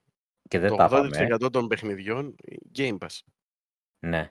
Δεν έβαλε αποκλειστικά, αλλά έβαλε πολύ value στο Game Pass. Προχθές η Capcom ανακοίνωσε το Dragon's Dogma 2. Δεν έκανε γνωστές ούτε πότε θα κυκλοφορήσει, ούτε σε ποιες πλατφόρμες. Από ό,τι καταλαβαίνω δεν έδειξε τίποτα, έτσι. Τίποτα, απλά ήταν κάτι μπλουζάκια, έλεγε ο Βαγγέλης. Είχε τα 10 χρόνια από το Dragon's Dogma ένα event και είπαν απλά ότι γίνεται η ανάπτυξη του τίτλου βασισμένη στη Resident Evil Engine. Νεότερα προσεχώς. Και τέλος είχαμε και κάποιες ανακοινώσεις από τη Square πάλι προχθές. Ανακοινώθηκε το Crisis Core Final Fantasy VII Reunion, ένα HD remaster του κλασικού ομώνυμου PSP game, το οποίο θα βγει σε PS4, PS5, Xbox One, Series, Switch και PC. Πες παντού, μόνο σε Stadia. Παλιά έγινε. Τι είναι αυτό, θέμησέ μου? Πάει το Stadia, πέθανε. Πάει. Μέσα στο χειμώνα είπε, θα έχει ανανεωμένα τρισδιάστατα μοντέλα χαρακτήρων, νέες φωνές, βελτιώσεις γενικά, ανασχεδιασμένα backgrounds και γραφικά για το περιβάλλον χρήσης του παίκτη, επιλογή skip για διάφορα σημεία αλλά και ανανεωμένη μουσική. Το αρχικό να πούμε είχε βγει το 2007. Στα γραφικά πάντως μοιάζει με το remaster του Final Fantasy. Έτσι πως το έδειξε, δηλαδή στο τρέιλερ, μοιάζει να έχουν παρόμοιο σχέδιο. Αλλά πες και το καλό τώρα. Και το καλό ήταν να ανακοινώθηκε επιτέλους το Part 2 του Final Fantasy 7. Final Fantasy 7 Rebirth. Τα λέγεται. Το οποίο θα κυκλοφορήσει το χειμώνα του 2023, είπανε. 23 στο... αυτό το χειμώνα. Όχι, αυτό είναι το Crisis. Το 23. Και στο υλικό έδειξαν ένα μέρος του κόσμου εκτός της Midgard, καθώς και κάποιες σκηνές με τον Cloud να περπατάει με τον Zephyroth, αλλά και τον Zack Fair του Crisis Core. Μόνος στο PS5 και αυτό αποκλειστικό το είπανε. Το επόμενο του μεταξύ το Part 1 ακόμα αγνοείται αν θα βγει σε άλλες πλατφόρμες. Εντάξει, θα πάρω PS5 του χρόνου. Και είπαν ότι θα έχει και τρίτο μέρος. Μάλλον σε τρία μέρη θα ολοκληρωθεί. Και τελευταίο, αυτή είναι η ερώτηση. Και τελευταίο. Ναι, δεν ξέρω. Πάντως διάβαζα σήμερα διάφορα παιδιά γράφαν ότι από αυτά που είδανε στο τρέιλερ και από τον τίτλο συμπεραίνουν ότι το remaster στην ουσία ψιλοδιαφοροποιεί την ιστορία του αρχικού Final Fantasy VII. Δηλαδή είναι στον κόσμο του, αλλά σαν να δείχνει ότι να είναι σαν μια συνέχεια, σαν να, πώς το είχαν πει τώρα, σαν κάτι να έχει να κάνει δηλαδή με το τι έκανε ο Sephiroth στο πρώτο και επηρεάζει ξανά, βλέπουμε την ιστορία να διαδραματίζεται με διαφορετικό τρόπο. Δεν θα πάει 100% όπως ήταν το αρχικό. Είμαι άσχετος, δεν ξέρω. Ναι. Επειδή και εγώ είμαι άσχετος, γι' αυτό περιγράφω αυτό που διάβασα. Άρα εσένα, Νίκο, δεν θα σε ενοχλήσει αυτό, αλλά κάποιον που μεγάλωσε με το παλιό παιχνίδι ενδεχομένως να στραβώσει. Όχι, για μένα γαμάει, γιατί είπα τώρα θα παίξω το αρχικό, μετά από τόσο καιρό που το βασανίζω, εν όψει να βγει το Part 2. Και λέω, να, τώρα λες ανακοινώθηκε το Part 2, γιατί να το παίξω. Και σου λέει αυτό, και λες, όχι, θα το παίξω, να δω τι συμβαίνει και δεν θα είναι και spoiler. 100% πάλι θα έχει αξία πέρα από το gameplay, θα έχει αξία το story, οπότε ναι, για μένα ήταν καλό. Και τέλος επιστρέφει το Lollipop Chainsaw, αυτό που παίζει στο PS3. Τι μου το βάλες αυτό, ωραίο και είναι λες και βλέπεις τη Harley Quinn με πριόν χωρίς φούστα. Ένας από τους πρώην εκδότες του, ο Γιοσίμι Γιασούντα, είπε ότι ίδρυσε αυτός μια νέα εταιρεία η οποία λέγεται Dragami Games και φαίνεται ότι το Lollipop Chainsaw θα είναι μία από τις πρώτες κυκλοφορίες του νέου στούντιο. Είχαμε όλοι μια ανησυχία, ρε παιδί μου. Γιατί ωραίο παιχνιδάκι να ξαναβγεί. Όλο αυτό λέγα, πότε ξαναβγεί το Lollipop Chainsaw. Επειδή το παίζω στο PS3 έχει πλάκα. Εντάξει, πλάκα έχει, αλλά... Στον Ανδρέα θα αρέσει δηλαδή το παιχνίδι αυτό. Μόνο σίγουρο. Άμα το είχε σε καμιά συνδρομή μπορεί να το δοκιμάσει. Εγώ νομίζω το είχα στο 360, πρέπει να το είχα εκεί εγώ. Ναι, μπορεί. Κάτι μου θυμίζει. Μόλις. Αυτά από μένα. Από την εκπομπή του Στράτου, αυτά. Από την εκπομπή του Νίκου. Έτσι το χωρίζουμε πλέον. Κοίταξε, έχουμε διάφορες κυκλοφορίες οι οποίες επικαλύπτονται από αυτά που είπαμε. Δηλαδή, οι κυκλοφορίες που είδαμε στο Xbox θα έρθουν και στις άλλες κονσόλες και στο Switch. Οπότε δεν θα αναφερθώ σε αυτά. Θα πιάσω τα δύο ζουμερά λίγο της εβδομάδας, τα οποία ήταν δύο μεγάλες φήμες. Περισσότερο leak είναι γιατί απολύθηκε κόσμος για αυτά που κυκλοφόρησαν. Οπότε. Έχει μια βάση και πραγματικά απορώ με αυτούς τους ανθρώπους, δηλαδή για να βγάλουν μια χαζομάρα που χάνουν τη δουλειά τους. Ρισκάνουν τη δουλειά τους, ναι. Ναι, γιατί έπεσαν αρκετές απολύσεις τελευταία και μάλιστα πέφτει πάρα πολύ στην Nintendo τώρα, γιατί ακόμα δεν έχει πει καν ναι θα κάνω event, που θα το πει 2 μέρες πριν, όλοι το ξέρουμε. Κατά πάσα πιθανότητα 30 του μηνός από ό,τι ακούστηκε, όλοι νομίζαμε ότι θα είχε γίνει αυτή τη βδομάδα, αλλά είναι εκεί 30 του μηνός.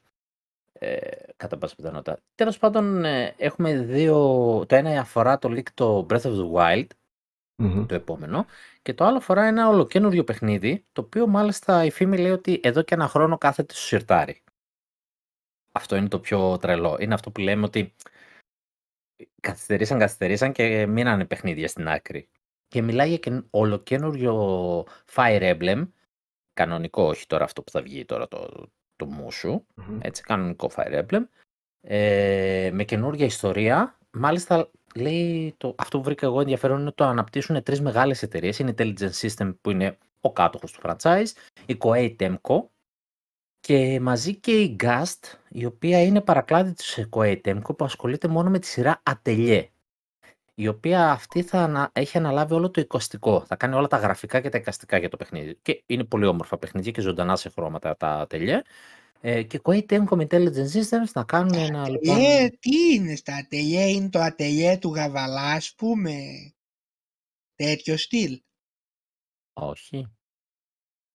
Γιατί Atelier εγώ ξέρω μόνο, ας πούμε. Δεν μπορεί να ρωτήσει normal σαν άνθρωπος. Πρέπει να... Εγώ απορώ με σένα που το απάντησες και ακόμα και το όχι. Πραγματικά. Έπρεπε απλά να συνεχίσεις τη ροή αυτό που έλεγες. Βασικά το Atelier θα ήταν ένα παιχνίδι που θα σας άρεσε με τον Αντρέα, γιατί έχει πολύ τζαπανίλα waifu. Αντρέας φαντάζομαι θα ξέρει τι είναι αυτό. Τώρα το κάνω Google. Είναι ολόκληρη σειρά και κάθε σειρά έχει άλλη πρωταγωνίστρια. Τέλος πάντων, είναι μια σειρά που έχει να κάνει με αλχημιστές. Είχα δει Atelier, Ρίζα είχα ακούσει. Το Ράιζα 1 και 2 είναι τα πιο mainstream, τα πιο γνωστά. Είναι αυτό που βγήκαν τελευταία και ήταν μεγάλη επιτυχία και στο Switch και στο PlayStation. Γιατί μέχρι τώρα στην Ελλάδα δεν το πολύ ξέραμε, γιατί παρά ήταν τζαπανίλα ακόμα και για μας. Αλλά δεν ασχολήθηκε. Εγώ θεώρησα ότι μήπως τη βάλουν να κάνει κανένα σύστημα μέσα καινούριο στο Fire Emblem, αλλά όχι, έπιασε μόνο τα γραφικά. Όπως και να έχει, όμως είναι τρεις ομάδες δυνατές που δουλεύουν σε αυτό. Όσο να πεις, φαίνεται μεγάλη παραγωγή. Λένε ότι θα είναι πολύ πιο όμορφο και από το Three Houses που ήταν όμορφο. JRPG ήταν... Έλα, JRPG είναι. Ήταν αρχικά να είναι παιχνίδι για τα 30 χρόνια του Fire Emblem, αλλά δεν το προλάβαμε. Και γι' αυτό το gimmick του παιχνιδιού είναι ότι θα μπορείς να κάνεις σαμών χαρακτήρες από όλα τα υπόλοιπα παιχνίδια. Από το παρελθόν δηλαδή, στην ομάδα σου. Δεν ξέρω πώς θα δουλέψει αυτό και ελπίζω να δουλέψει καλά, γιατί αρχικά δεν ακούγεται πολύ καλά. Η αλήθεια είναι, όταν το λέει έτσι ξέρω. Αλλά μπορείς να κάνεις λοιπόν σαμών με κάποιο τρόπο χαρακτήρες Fire Emblem από άλλες εποχές. Και ο κεντρικός σου χαρακτήρας έχει κάποια κόκκινα με μπλε μαλλιά, γιατί λέει η μητέρα του είναι ένας δράκος, το οποίο παίζει πολύ αυτό στο story του Fire Emblem. Διαρρεύσαν και κάποιες εικόνες, εκείνο που ήταν το τελειωτικό και έχασε τη δουλειά του. Γεια σας, χαιρετίσματα. Ξέραμε ούτως ή άλλως ότι δουλεύεται ένας καινούριος τίτλος. Και μας ξεγέλασε με αυτό το μουσου που έρχεται τώρα και λέμε πως ήταν αυτός, γιατί ξέρουμε ότι δουλεύονται και remake. Τελικά αυτός δουλεύεται και είναι ένα χρόνο τώρα τελειωμένο. Οπότε μένει η ανακοίνωσή του. Οπότε είναι πολύ πιθανό στο event που έρχεται να μπει στο πρόγραμμα. Τώρα έχω κάτι σκόρπια για τον Breath of the Wild 2, το οποίο έχει να κάνει με το παιχνίδι. Έχει ακουστεί ότι θα έχει New Game Plus, αλλά μάλλον δεν θα είναι κλασικό New Game Plus, απλά να ξαναπαίξει την ιστορία. Ένας που ασχολήθηκε τέλος πάντων με το project είπε ότι προς το τέλος του παιχνιδιού που έχει δει εικόνες, ο Link δεν χρησιμοποιεί το Seika Slate. Είναι αυτό το ταμπλετάκι που είχε βρει στον Breath of the Wild και του δίνει τις δυνάμεις που του δίνει. Οπότε κολλάει σε αυτό που λένε ότι ούτως ή άλλως σε κανένα πλάνο δεν το είδαμε να το έχει, και είχε αυτό το χέρι, το περίεργο, που απέκτησε τις δυνάμεις, τις καινούριες, οπότε είναι πολύ πιθανό να μην το χρειάζεται, έτσι, και να έχει τις δυνάμεις από εκεί. Αλλά ξέρουμε ότι παίζει και η Zelda, άρα μάλλον το Seika Slate το έχει η Zelda και χρησιμοποιεί τις δυνάμεις που είχαμε στο 1. Οπότε εκεί παίζει η πιθανότητα... Είναι και η Zelda, θα είναι playable χαρακτήρας. Θα είναι playable χαρακτήρας, ναι. Αλλά από ό,τι φαίνεται δεν θα είναι playable μια ο ένας, μια ο άλλος, κάτι τέτοιο. Μάλλον θα είναι ξεχωριστά, αλλά θα κάνεις New Game Plus και θα παίζεις με τη Zelda διαφορετικά. Θα σου δώσει μάλλον τη γωνιά της. Κάτι τέτοιο, από ό,τι φαίνεται. Ακόμα εντάξει, δεν είναι κάτι σίγουρο. Απλά με τα μικροστοιχεία που συλλέγουμε δεξιά-αριστερά. Θα είναι θέμα επιλογής αυτό ή θα είναι πάνω στο story, αναγκαστικά δηλαδή θα την παίρνεις? Θα είναι αναγκαστικά, πιστεύω. Αντιγράφουμε Last of Us 2. Δεν ξέρω. Θα σου πω όταν φτάσω. Έτσι το καταλαβαίνω εγώ από αυτά που περιγράφουν. Μπορεί να μην είναι και έτσι. Ότι θα παίξεις μία με κεντρικό χαρακτήρα το Link και μία με τη Zelda. Ότι σίγουρα είναι playable η Zelda, το έχουμε ξανακούσει. Όχι, εγώ παλιότερα... Welcome. Δεν ακούς το podcast μου. Standard. Η φημολογία, υπάρχει και φυσικά η βαριά φημολογία σχετικά με το όνομα του παιχνιδιού και γιατί δεν έχει ανακοινωθεί γιατί είναι spoiler. Είχε υποθεί ότι ο τελικός κακός έχει τη μορφή του δράκου και ότι αυτό αποτυπώνεται στον τίτλο, αλλά κάτι που κυκλοφορεί τελευταία και πάρα πολλοί κόσμος το στηρίζει, μάλλον γιατί κολλάει ωραία, δεν ξέρω αν έχει στοιχεία πραγματικά, είναι ότι το όνομα του παιχνιδιού ή είναι ή κάποια στιγμή ήταν και μπορεί να έχει αλλάξει, γιατί αυτά είναι ρευστά, Legend of Zelda Breath of Duality. Οπότε εκεί καρφώνει το ότι παίζουν οι δύο χαρακτήρες. Θα υπάρχει αυτό το duality. Εντάξει, ξέρουμε, αφού δεν παρακολουθεί εδώ ο Ανδρέας, να του πω ότι πάλι θα έχουμε περιοχές στη γη, θα έχουμε περιοχές στον αέρα. Αυτό ναι, το ξέρω. Έτσι, γι' αυτό μας έδωσε και το Skyward Sword μάλλον, έτσι να συνηθίσουμε. Σκοτάδι, φως, θα υπάρχουν αυτοί οι μηχανισμοί και πάλι. Και ό,τι άλλο είδαμε στα τρέιλερ. Τώρα δεν ξέρω αν θα δούμε κάτι τώρα σε τρέιλερ. Ελπίζω πως ναι. Αυτές ήταν δύο μεγάλες φήμες, έτσι. Μια που σε δω τότε θα αυτό πω. Αυτό πάει για 23 είπαμε, έτσι. Αυτό πάει μάλλον για άνοιξη του 23, ναι. Νομίζω είπαν και άνοιξη. Αν θυμάμαι καλά. Μια που είσαι εδώ, Αντρέα, για πες μας λίγο. Υπάρχει πολλή συζήτηση για το Sonic Frontiers. Είδες καθόλου πλάνα? Α, ναι, ξεχάσαμε να το αναφέρουμε.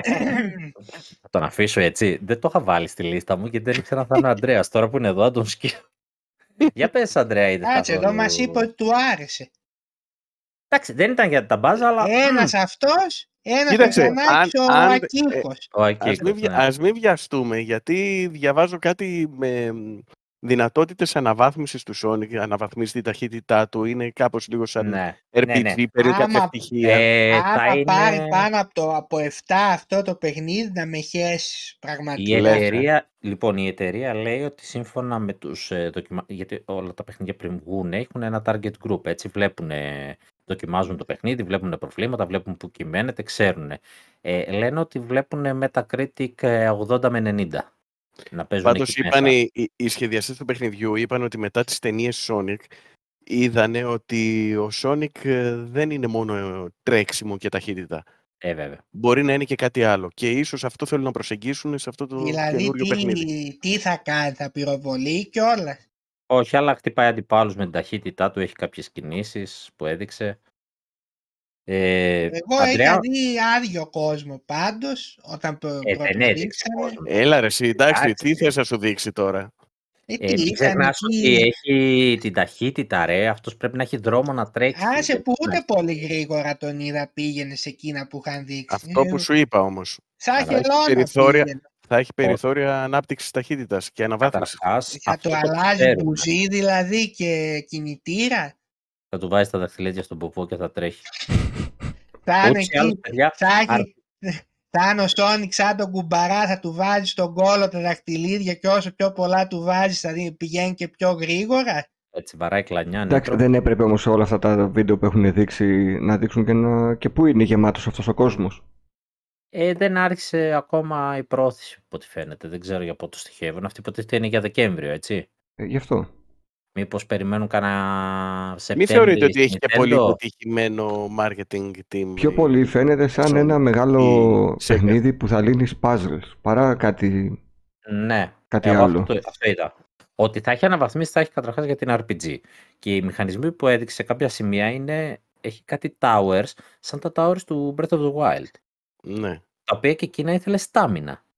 Ήθελες να ξεκλειδώσεις πράγματα για να σκαρφαλώσεις σε όλα, δεν ανέβεις όλα. Και εδώ το πέρα έχει μια δυσκολία το να ανέβεις από ό,τι καταλαβαίνω. Ναι. Και μάλιστα είπαν οι δημιουργοί ότι το παιχνίδι υπολογίζουν ότι για έναν τερματισμό θα είναι στις 20 με 30 ώρες, αυτό θα είναι το μεγεθός του, αλλά αν είσαι completionist, και επειδή θα υπάρχουν κρυμμένα αντικείμενα προφανώς, φτάνει και το διπλάσιο. Αν θες να το κάνεις δηλαδή 100%. Αυτό από μόνο του είναι πολύ μεγάλη αλλαγή για παιχνίδι Sonic. Επίσης είπαν είναι παιχνίδι του 17, απλά τους βάρεσε η πανδημία και αργήσανε. Το 17? Φαντάσου. Ποιο 17? Ναι. 2017. Ξεκίνησε δηλαδή 2 χρόνια πριν την πανδημία και έπεσε μετά η πανδημία και μπήκε φρένο στην παραγωγή. Επίσης, εγώ εκεί στέκομαι ότι κάνουν μεγάλες δηλώσεις από τη Σέγγα, έτσι, όχι το τι... Από τη Σέγγα λένε μαλακίες, εσάς. Αυτοί με το νου τους νομίζουν ότι είναι... Ότι είναι Σέγγα των 90's. Ότι είναι η εταιρεία, οι μεγάλοι δεν βλέπουν εδώ. Όχι ότι είναι ότι αυτό θα τους κάνει, ότι αυτό το παιχνίδι θα τους κάνει. Ξανά τη Sega. Και εγώ σου λέω ότι μπορεί να έχει και επιτυχία. Αλλά δεν νομίζω ότι θα αναστήσει τη Sega. Εγώ ένα θα πω. Καλό θα είναι. Δεν μπορείς η Sega να φτιάξει Sonic. Το σίγουρο είναι ότι θα έχει πολύ γαμάτο soundtrack. Οκ. Okay. Επίσης είπε, η μεγάλη δήλωση καινούργια που ήθελα να πω είναι ότι είναι το επόμενο βήμα για τα επόμενα 10 χρόνια. Καλά. Έτσι είπε, δηλαδή ότι αυτό θα δείξει το δρόμο, ας πούμε. Θα βγάλει άλλα 10 Mega Drive Mini τα επόμενα 10 χρόνια. Αυτό ήμουν εκτός, ήθελα να το σχολιάσω. Άλλες 6 συλλογές Sony. Πώς τους ήρθε αυτό με τη mini κονσόλα? Δεν πάνε καλά, ρε. Πεταμένα λεφτά. Ποιος το πάρει? Τέλος πάντων, αυτές είναι μεγάλες. Εγώ σου λέω ότι σαν παιχνίδι θα είναι καλό. Δεν θα είναι top, θα είναι καλό. Θα αξίζει να περάσει το χρόνο σου. Και θα είναι ίσως και κάτι που δεν έχουμε ξαναδεί. Εντάξει, ναι, θα έχει. Κοίταξε λίγο το πώς περιηγήσεις το χώρο. Ο συνδυασμός του gameplay του και με τη ταχύτητα που έχει ο Sonic, αν τα συνδυάσουν σωστά, θα είναι ένα RPG παιχνιδάκι open world, το οποίο δεν έχουμε τέτοια χαρακτηριστικά συνδυασμό με την ταχύτητά του. Αυτό μ' αρέσει. Το ότι θα πρέπει να μαζεύω πάλι τα χτελέδια από τις κορυφές των βουνών δεν μ' αρέσει. Αυτό είναι κάτι δευτερεύον. Δεν θεωρώ ότι θα είναι κύριος στόχος του παιχνιδιού αυτός. Εντάξει, ναι, αφού είπε ότι μπορείς να το τελειώσει 20 με 30 ώρες και μετά είναι τα unlockable, θα μαθαίσεις. Ας το δούμε. Τι άλλο να σας πω, θα πούμε, αφού έχουμε λίγο χρόνο, όλους παραδόξους. Δεν είπαμε καθόλου Hollow Knight Silksong, το οποίο το είδαμε από το Xbox. Είδαμε από το Xbox. Φοβερό. Αυτό το τονίζει ο Νίκος γιατί είναι λίγο σφαλιάρα στην Nintendo. Αυτό υποθέτω θα έβγαινε στην Nintendo. Περίμενε, θα σου το πω αυτό, θα σου πω τη γνώμη μου. Μεγάλη σφαλιάρα στον Έζη αυτή. Εγώ θα το πω ξανά, το έχουμε πει μεταξύ μας, θα το πω ξανά. Το Day One Hollow Knight Silksong και τα χελωνονιτζάκια είναι βόμβα στη μάπα της Nintendo. Είναι λεφτά που χάνει. Έτσι, το λέω ξεκάθαρα. Είναι των άλλων όμως, δεν είναι δικά της. Ρε παιδάκι μου, okay. Αλλά αν παρατηρήσατε, το Hollow Knight Silksong είναι το μόνο που δεν έδωσε ούτε χρονιά στο time frame. Νομίζω δεν είπε ούτε 22 ούτε 23, τίποτα δεν είπε. Οπότε αυτό θα πάει ανακοίνωση και προώθηση από την Nintendo. Γιατί και το προηγούμενο, η Nintendo ήταν η εταιρεία που το προώθησε, όπως και άλλα παιχνίδια, ξέρω εγώ, όπως το Resident Evil που προωθείται από τη Sony, άσχετα αν είναι multiplatform. Έτσι και αυτό είναι παιχνίδι που το προώθησε η Nintendo και αυτή το έκανε γνωστό. Οπότε ανακοινώθηκε γιατί ήταν πριν το event και γιατί έμπαινε Game Pass και έπρεπε να το πει. Έδειξε πολύ λίγα πράγματα.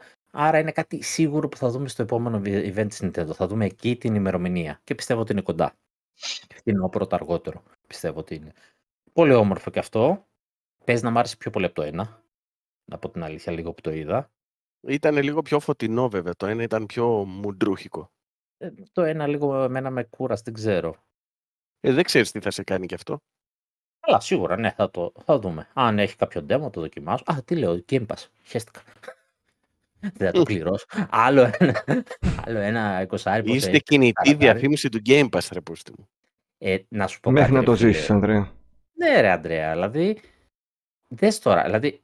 Ας πιάσουμε ας πούμε, αυτό που έλεγε πριν, ότι, που λέει και ο Στράτος. Δεν νιώθετε λίγο σαν ο μπαμπάς σας να έχει το βίντεο κλαμπ? Ναι. Εντελώς. Γιατί είναι αυτό που λέει ο Στράτος. Με τα παιχνίδια των άλλων. Οκ, ναι, δεν σου έδωσε δικά του παιχνίδια. Αλλά όταν τα μισά από αυτά έχουν ψήσει τον κόσμο συνολικά και λες τώρα ο Σονάκιας 1-2 να πάρει από αυτά ή ο Νιτεντάκιας, φίλε, είναι και μεγάλες κυκλοφορίες να μείνει και του 40 ευρώ να είναι, είναι 80 ευρώ αμέσως. Εμείς πληρώσαμε τον Game Pass με αυτά τα λεφτά. Κατάλαβες. Για 3 χρόνια. Ναι, για 3 χρόνια. Δεν μπορείς να το αφήσεις απ' έξω. Και εκεί που το έφτασε με την τωρινή ανακοίνωση στο Game Pass, ναι, εγώ στο δικό μου που είναι Nintendo Podcast, το λέω, παιδιά, είναι Day One στο Game Pass. Όποιος το έχει, πάει να το παίξει. Τώρα, άμα σε βολεύει πιο πολλά να το παίξεις στην κονσόλα λόγω μορφής, γιατί αυτό είναι το γαμάτο της, ναι, προφανώς. Αλλά δεν θα το πεις. Είδατε Obi-Wan. Έλα, βρε, με το Γιανακιστάν τώρα το Obi-Wan. Είδαμε, ας το μάλακα να λέει. Ανδρέα, εγώ προσπάθησα να δω, αλλά και με πήρε ο ύπνος 2 φορές. Πώς το να είδα σε λάθος ώρα, μάλλον. Όχι, θα σε πάρει και κανονικά άμα το δεις. Κάτι έχει σταματήσει λίγο. Πήρε ο ύπνος εκεί που φιλετάριζε τα κρέατα. Ναι, εκεί όμως με πήρε ο ύπνος. Εγώ πριν κλείσουμε να σας πω για το Ghostwire Tokyo που έπαιξα. Γιατί θέλω λίγο να ανακαλέσω. Γιατί από αυτά που είχα διαβάσει σε reviews και τα εξάρια που βλέπα και αυτά, νόμιζα ότι το παιχνίδι θα ήταν καν αφέση. Τζάμπα κράξιμο δεν ήτανε? Τζάμπα κράξιμο, βασικά ευτυχώς που άκουσα το Σάκη και το αγόρασα, για που με έψησε Παίζει ο Ρουβάς Ghostwire Tokyo, ωραίος. Ο Καρπάς, όχι ο Ρουβάς. Καλύτερα να λέγεται Ρουβά. Και το παιχνίδι πραγματικά εμένα μ' άρεσε. Μ' άρεσε πολύ, θα έλεγα. Εγώ νομίζω υδραυλικός. Άρα βγάζει καλά παιχνίδια η Μπακθέστα. Είδες, έβγαλε και ένα καλό. Έβγαλε και ένα καλό. Από το να βγάζαν ένα ακόμα μέτριο Evil Within, προτιμώ καλύτερα που κάνει αυτό έτσι το διαφορετικό. Το πιο πολύ το προτίμησα. Είναι μικρό καταρχήν το παιχνίδι, μέσα σε μια εβδομάδα το τελείωσε, οπότε δεν κουράζει. Να πεις ότι έχεις να κάνεις πολλές φορές side quest και αυτά, που είναι μικρό το παιχνίδι, δεν σε κουράζει. Το γραφικά του ήταν το μόνο του μειονέκτημα, που είναι 100% last gen, ήταν ας πούμε λες και έπαιζε το Evil Within 2. Άντε ρε. Στα γραφικά. Και δεν είδα και αμάν έτσι διαφορές και με τους φωτισμούς και αυτά, εντάξει, λίγα πράγματα. Το ωραίο είναι ότι ήταν ότι λες και έκανα βόλτα μέσα στο Τόκιο για μια εβδομάδα. Μέσα στενά. Ναι, αυτό ήταν το παιχνίδι. Αυτό θεωρώ είναι το ιδιαίτερο που έχει, ότι είναι λες και κάνεις μια βόλτα μέσα στους δρόμους του Τόκιου. Βλέπεις πώς είναι τα μαγαζιά, βλέπεις ξέρω εγώ μέσα τα σπίτια τους πώς είναι. Αυτό μέχρι, και μόνο μου το πουλάει. Μέχρι και επειδή για να τα health που έχει είναι παραδοσιακά φαγητά που πουλάνε εκεί, έμαθα ας πούμε και τι τρώνε ξέρω εγώ στο Τόκιο, τι υλικά τρώνε, τι σνακ έχουν, δηλαδή από αυτήν την έννοια μάνι από το Evil Within το προτιμώ πολύ περισσότερο. Πας και ένα ταξίδι μετά και είσαι έτοιμος ρε φίλε. Γενικά το παιχνίδι έχει πολλά στοιχεία ιαπωνικής κουλτούρας, με τα τέρατα όλα που έχει, πολλές αποστολές, έχει να κάνει ξέρω εγώ με ένα κτίριο, κάνει ένα side mission που υποτίθεται ότι αυτοκτονούν όλοι εκεί στην Ιαπωνία, έχει τέτοια στοιχεία της κουλτούρας τους. Γενικά ήταν μια ευχάριστη έκπληξη θα έλεγα για μένα αυτό το παιχνίδι, δεν ήταν καμία σχέση με τα εξάρια που πήρε, εμένα μ' άρεσε και όσοι θέλουν να παίξουν έτσι ένα χιουμοριστικό παιχνίδι action, έχει και ψηλό έτσι λίγα χώρο στοιχεία, θα περάσουν καλά. Είχε και ένα καταπληκτικό easter egg βέβαια, μιας και είναι μην ξεχνάμε ο Μικάμι κιόλας, όπου σε ένα side quest μπαίνει σε ένα σπίτι και είναι ένα πιάνο που παίζει τη Moonlight Sonata που παίζει η Jill στο Resident Evil 1. Γενικά εμένα μ' άρεσε αυτό το παιχνίδι, εγώ προσωπικά ένα 8 θα του έβαζα. Διαφωνώ δηλαδή με τα 6 και τα 7 που πήρε. Όταν είναι τόσο τζαπανίλα συνήθως δεν είναι για όλους. Εντάξει, τζαπανίλα είναι ένα action παιχνίδι. Δεν είναι κάτι το οποίο δηλαδή, θα σου φάει. Έχει ιαπωνικά στοιχεία μέσα, έχει ξέρω κάτι γάτες που μιλάνε και αυτά, αλλά όχι ότι είναι και κάτι σαν τα κλασικά ιαπωνικά παιχνίδια ας πούμε, που δεν μπορείς να το παίξεις. Όχι, εγώ είμαι ψημένος. Αν μπορούσα να το παίξω θα το παίξω. Εγώ θεωρώ ότι το παιχνίδι ήταν καλό, άξιζε. Ωραία. Όταν θα μπει Game Pass θα το παίξουμε, Νίκο. Ναι, θα λήξει αποκλειστικότητα, λες. Σε ένα χρόνο είναι. Ναι, θα παίξω Game Pass τότε, δεν βιάζομαι. Να μην επιζορίσω να πάρω PS5. Νομίζω ότι, παιδιά, μπορούμε να κλείσουμε, να πάμε και στον καφέ στην ώρα μας μια φορά. Κυριλέ είμαστε. Να πούμε. Άντε, θα κλείσεις, τι κάνετε, δεν μιλάς, άντε. Τι ένας τελαγμός ήταν αυτός. Εντάξει, λοιπόν, ας κλείσουμε τη 19η εκπομπή Ρετροπόντικες. Καλή ακρόαση θα λέγαμε. Ευχαριστούμε πολύ για την ακρόαση, για την παρέα στο ζωντανό chat. Μέχρι την επόμενη φορά που θα υπάρχει λόγος για να γράψουμε, να περνάτε καλά. Γεια σας. Γεια σας, παιδιά.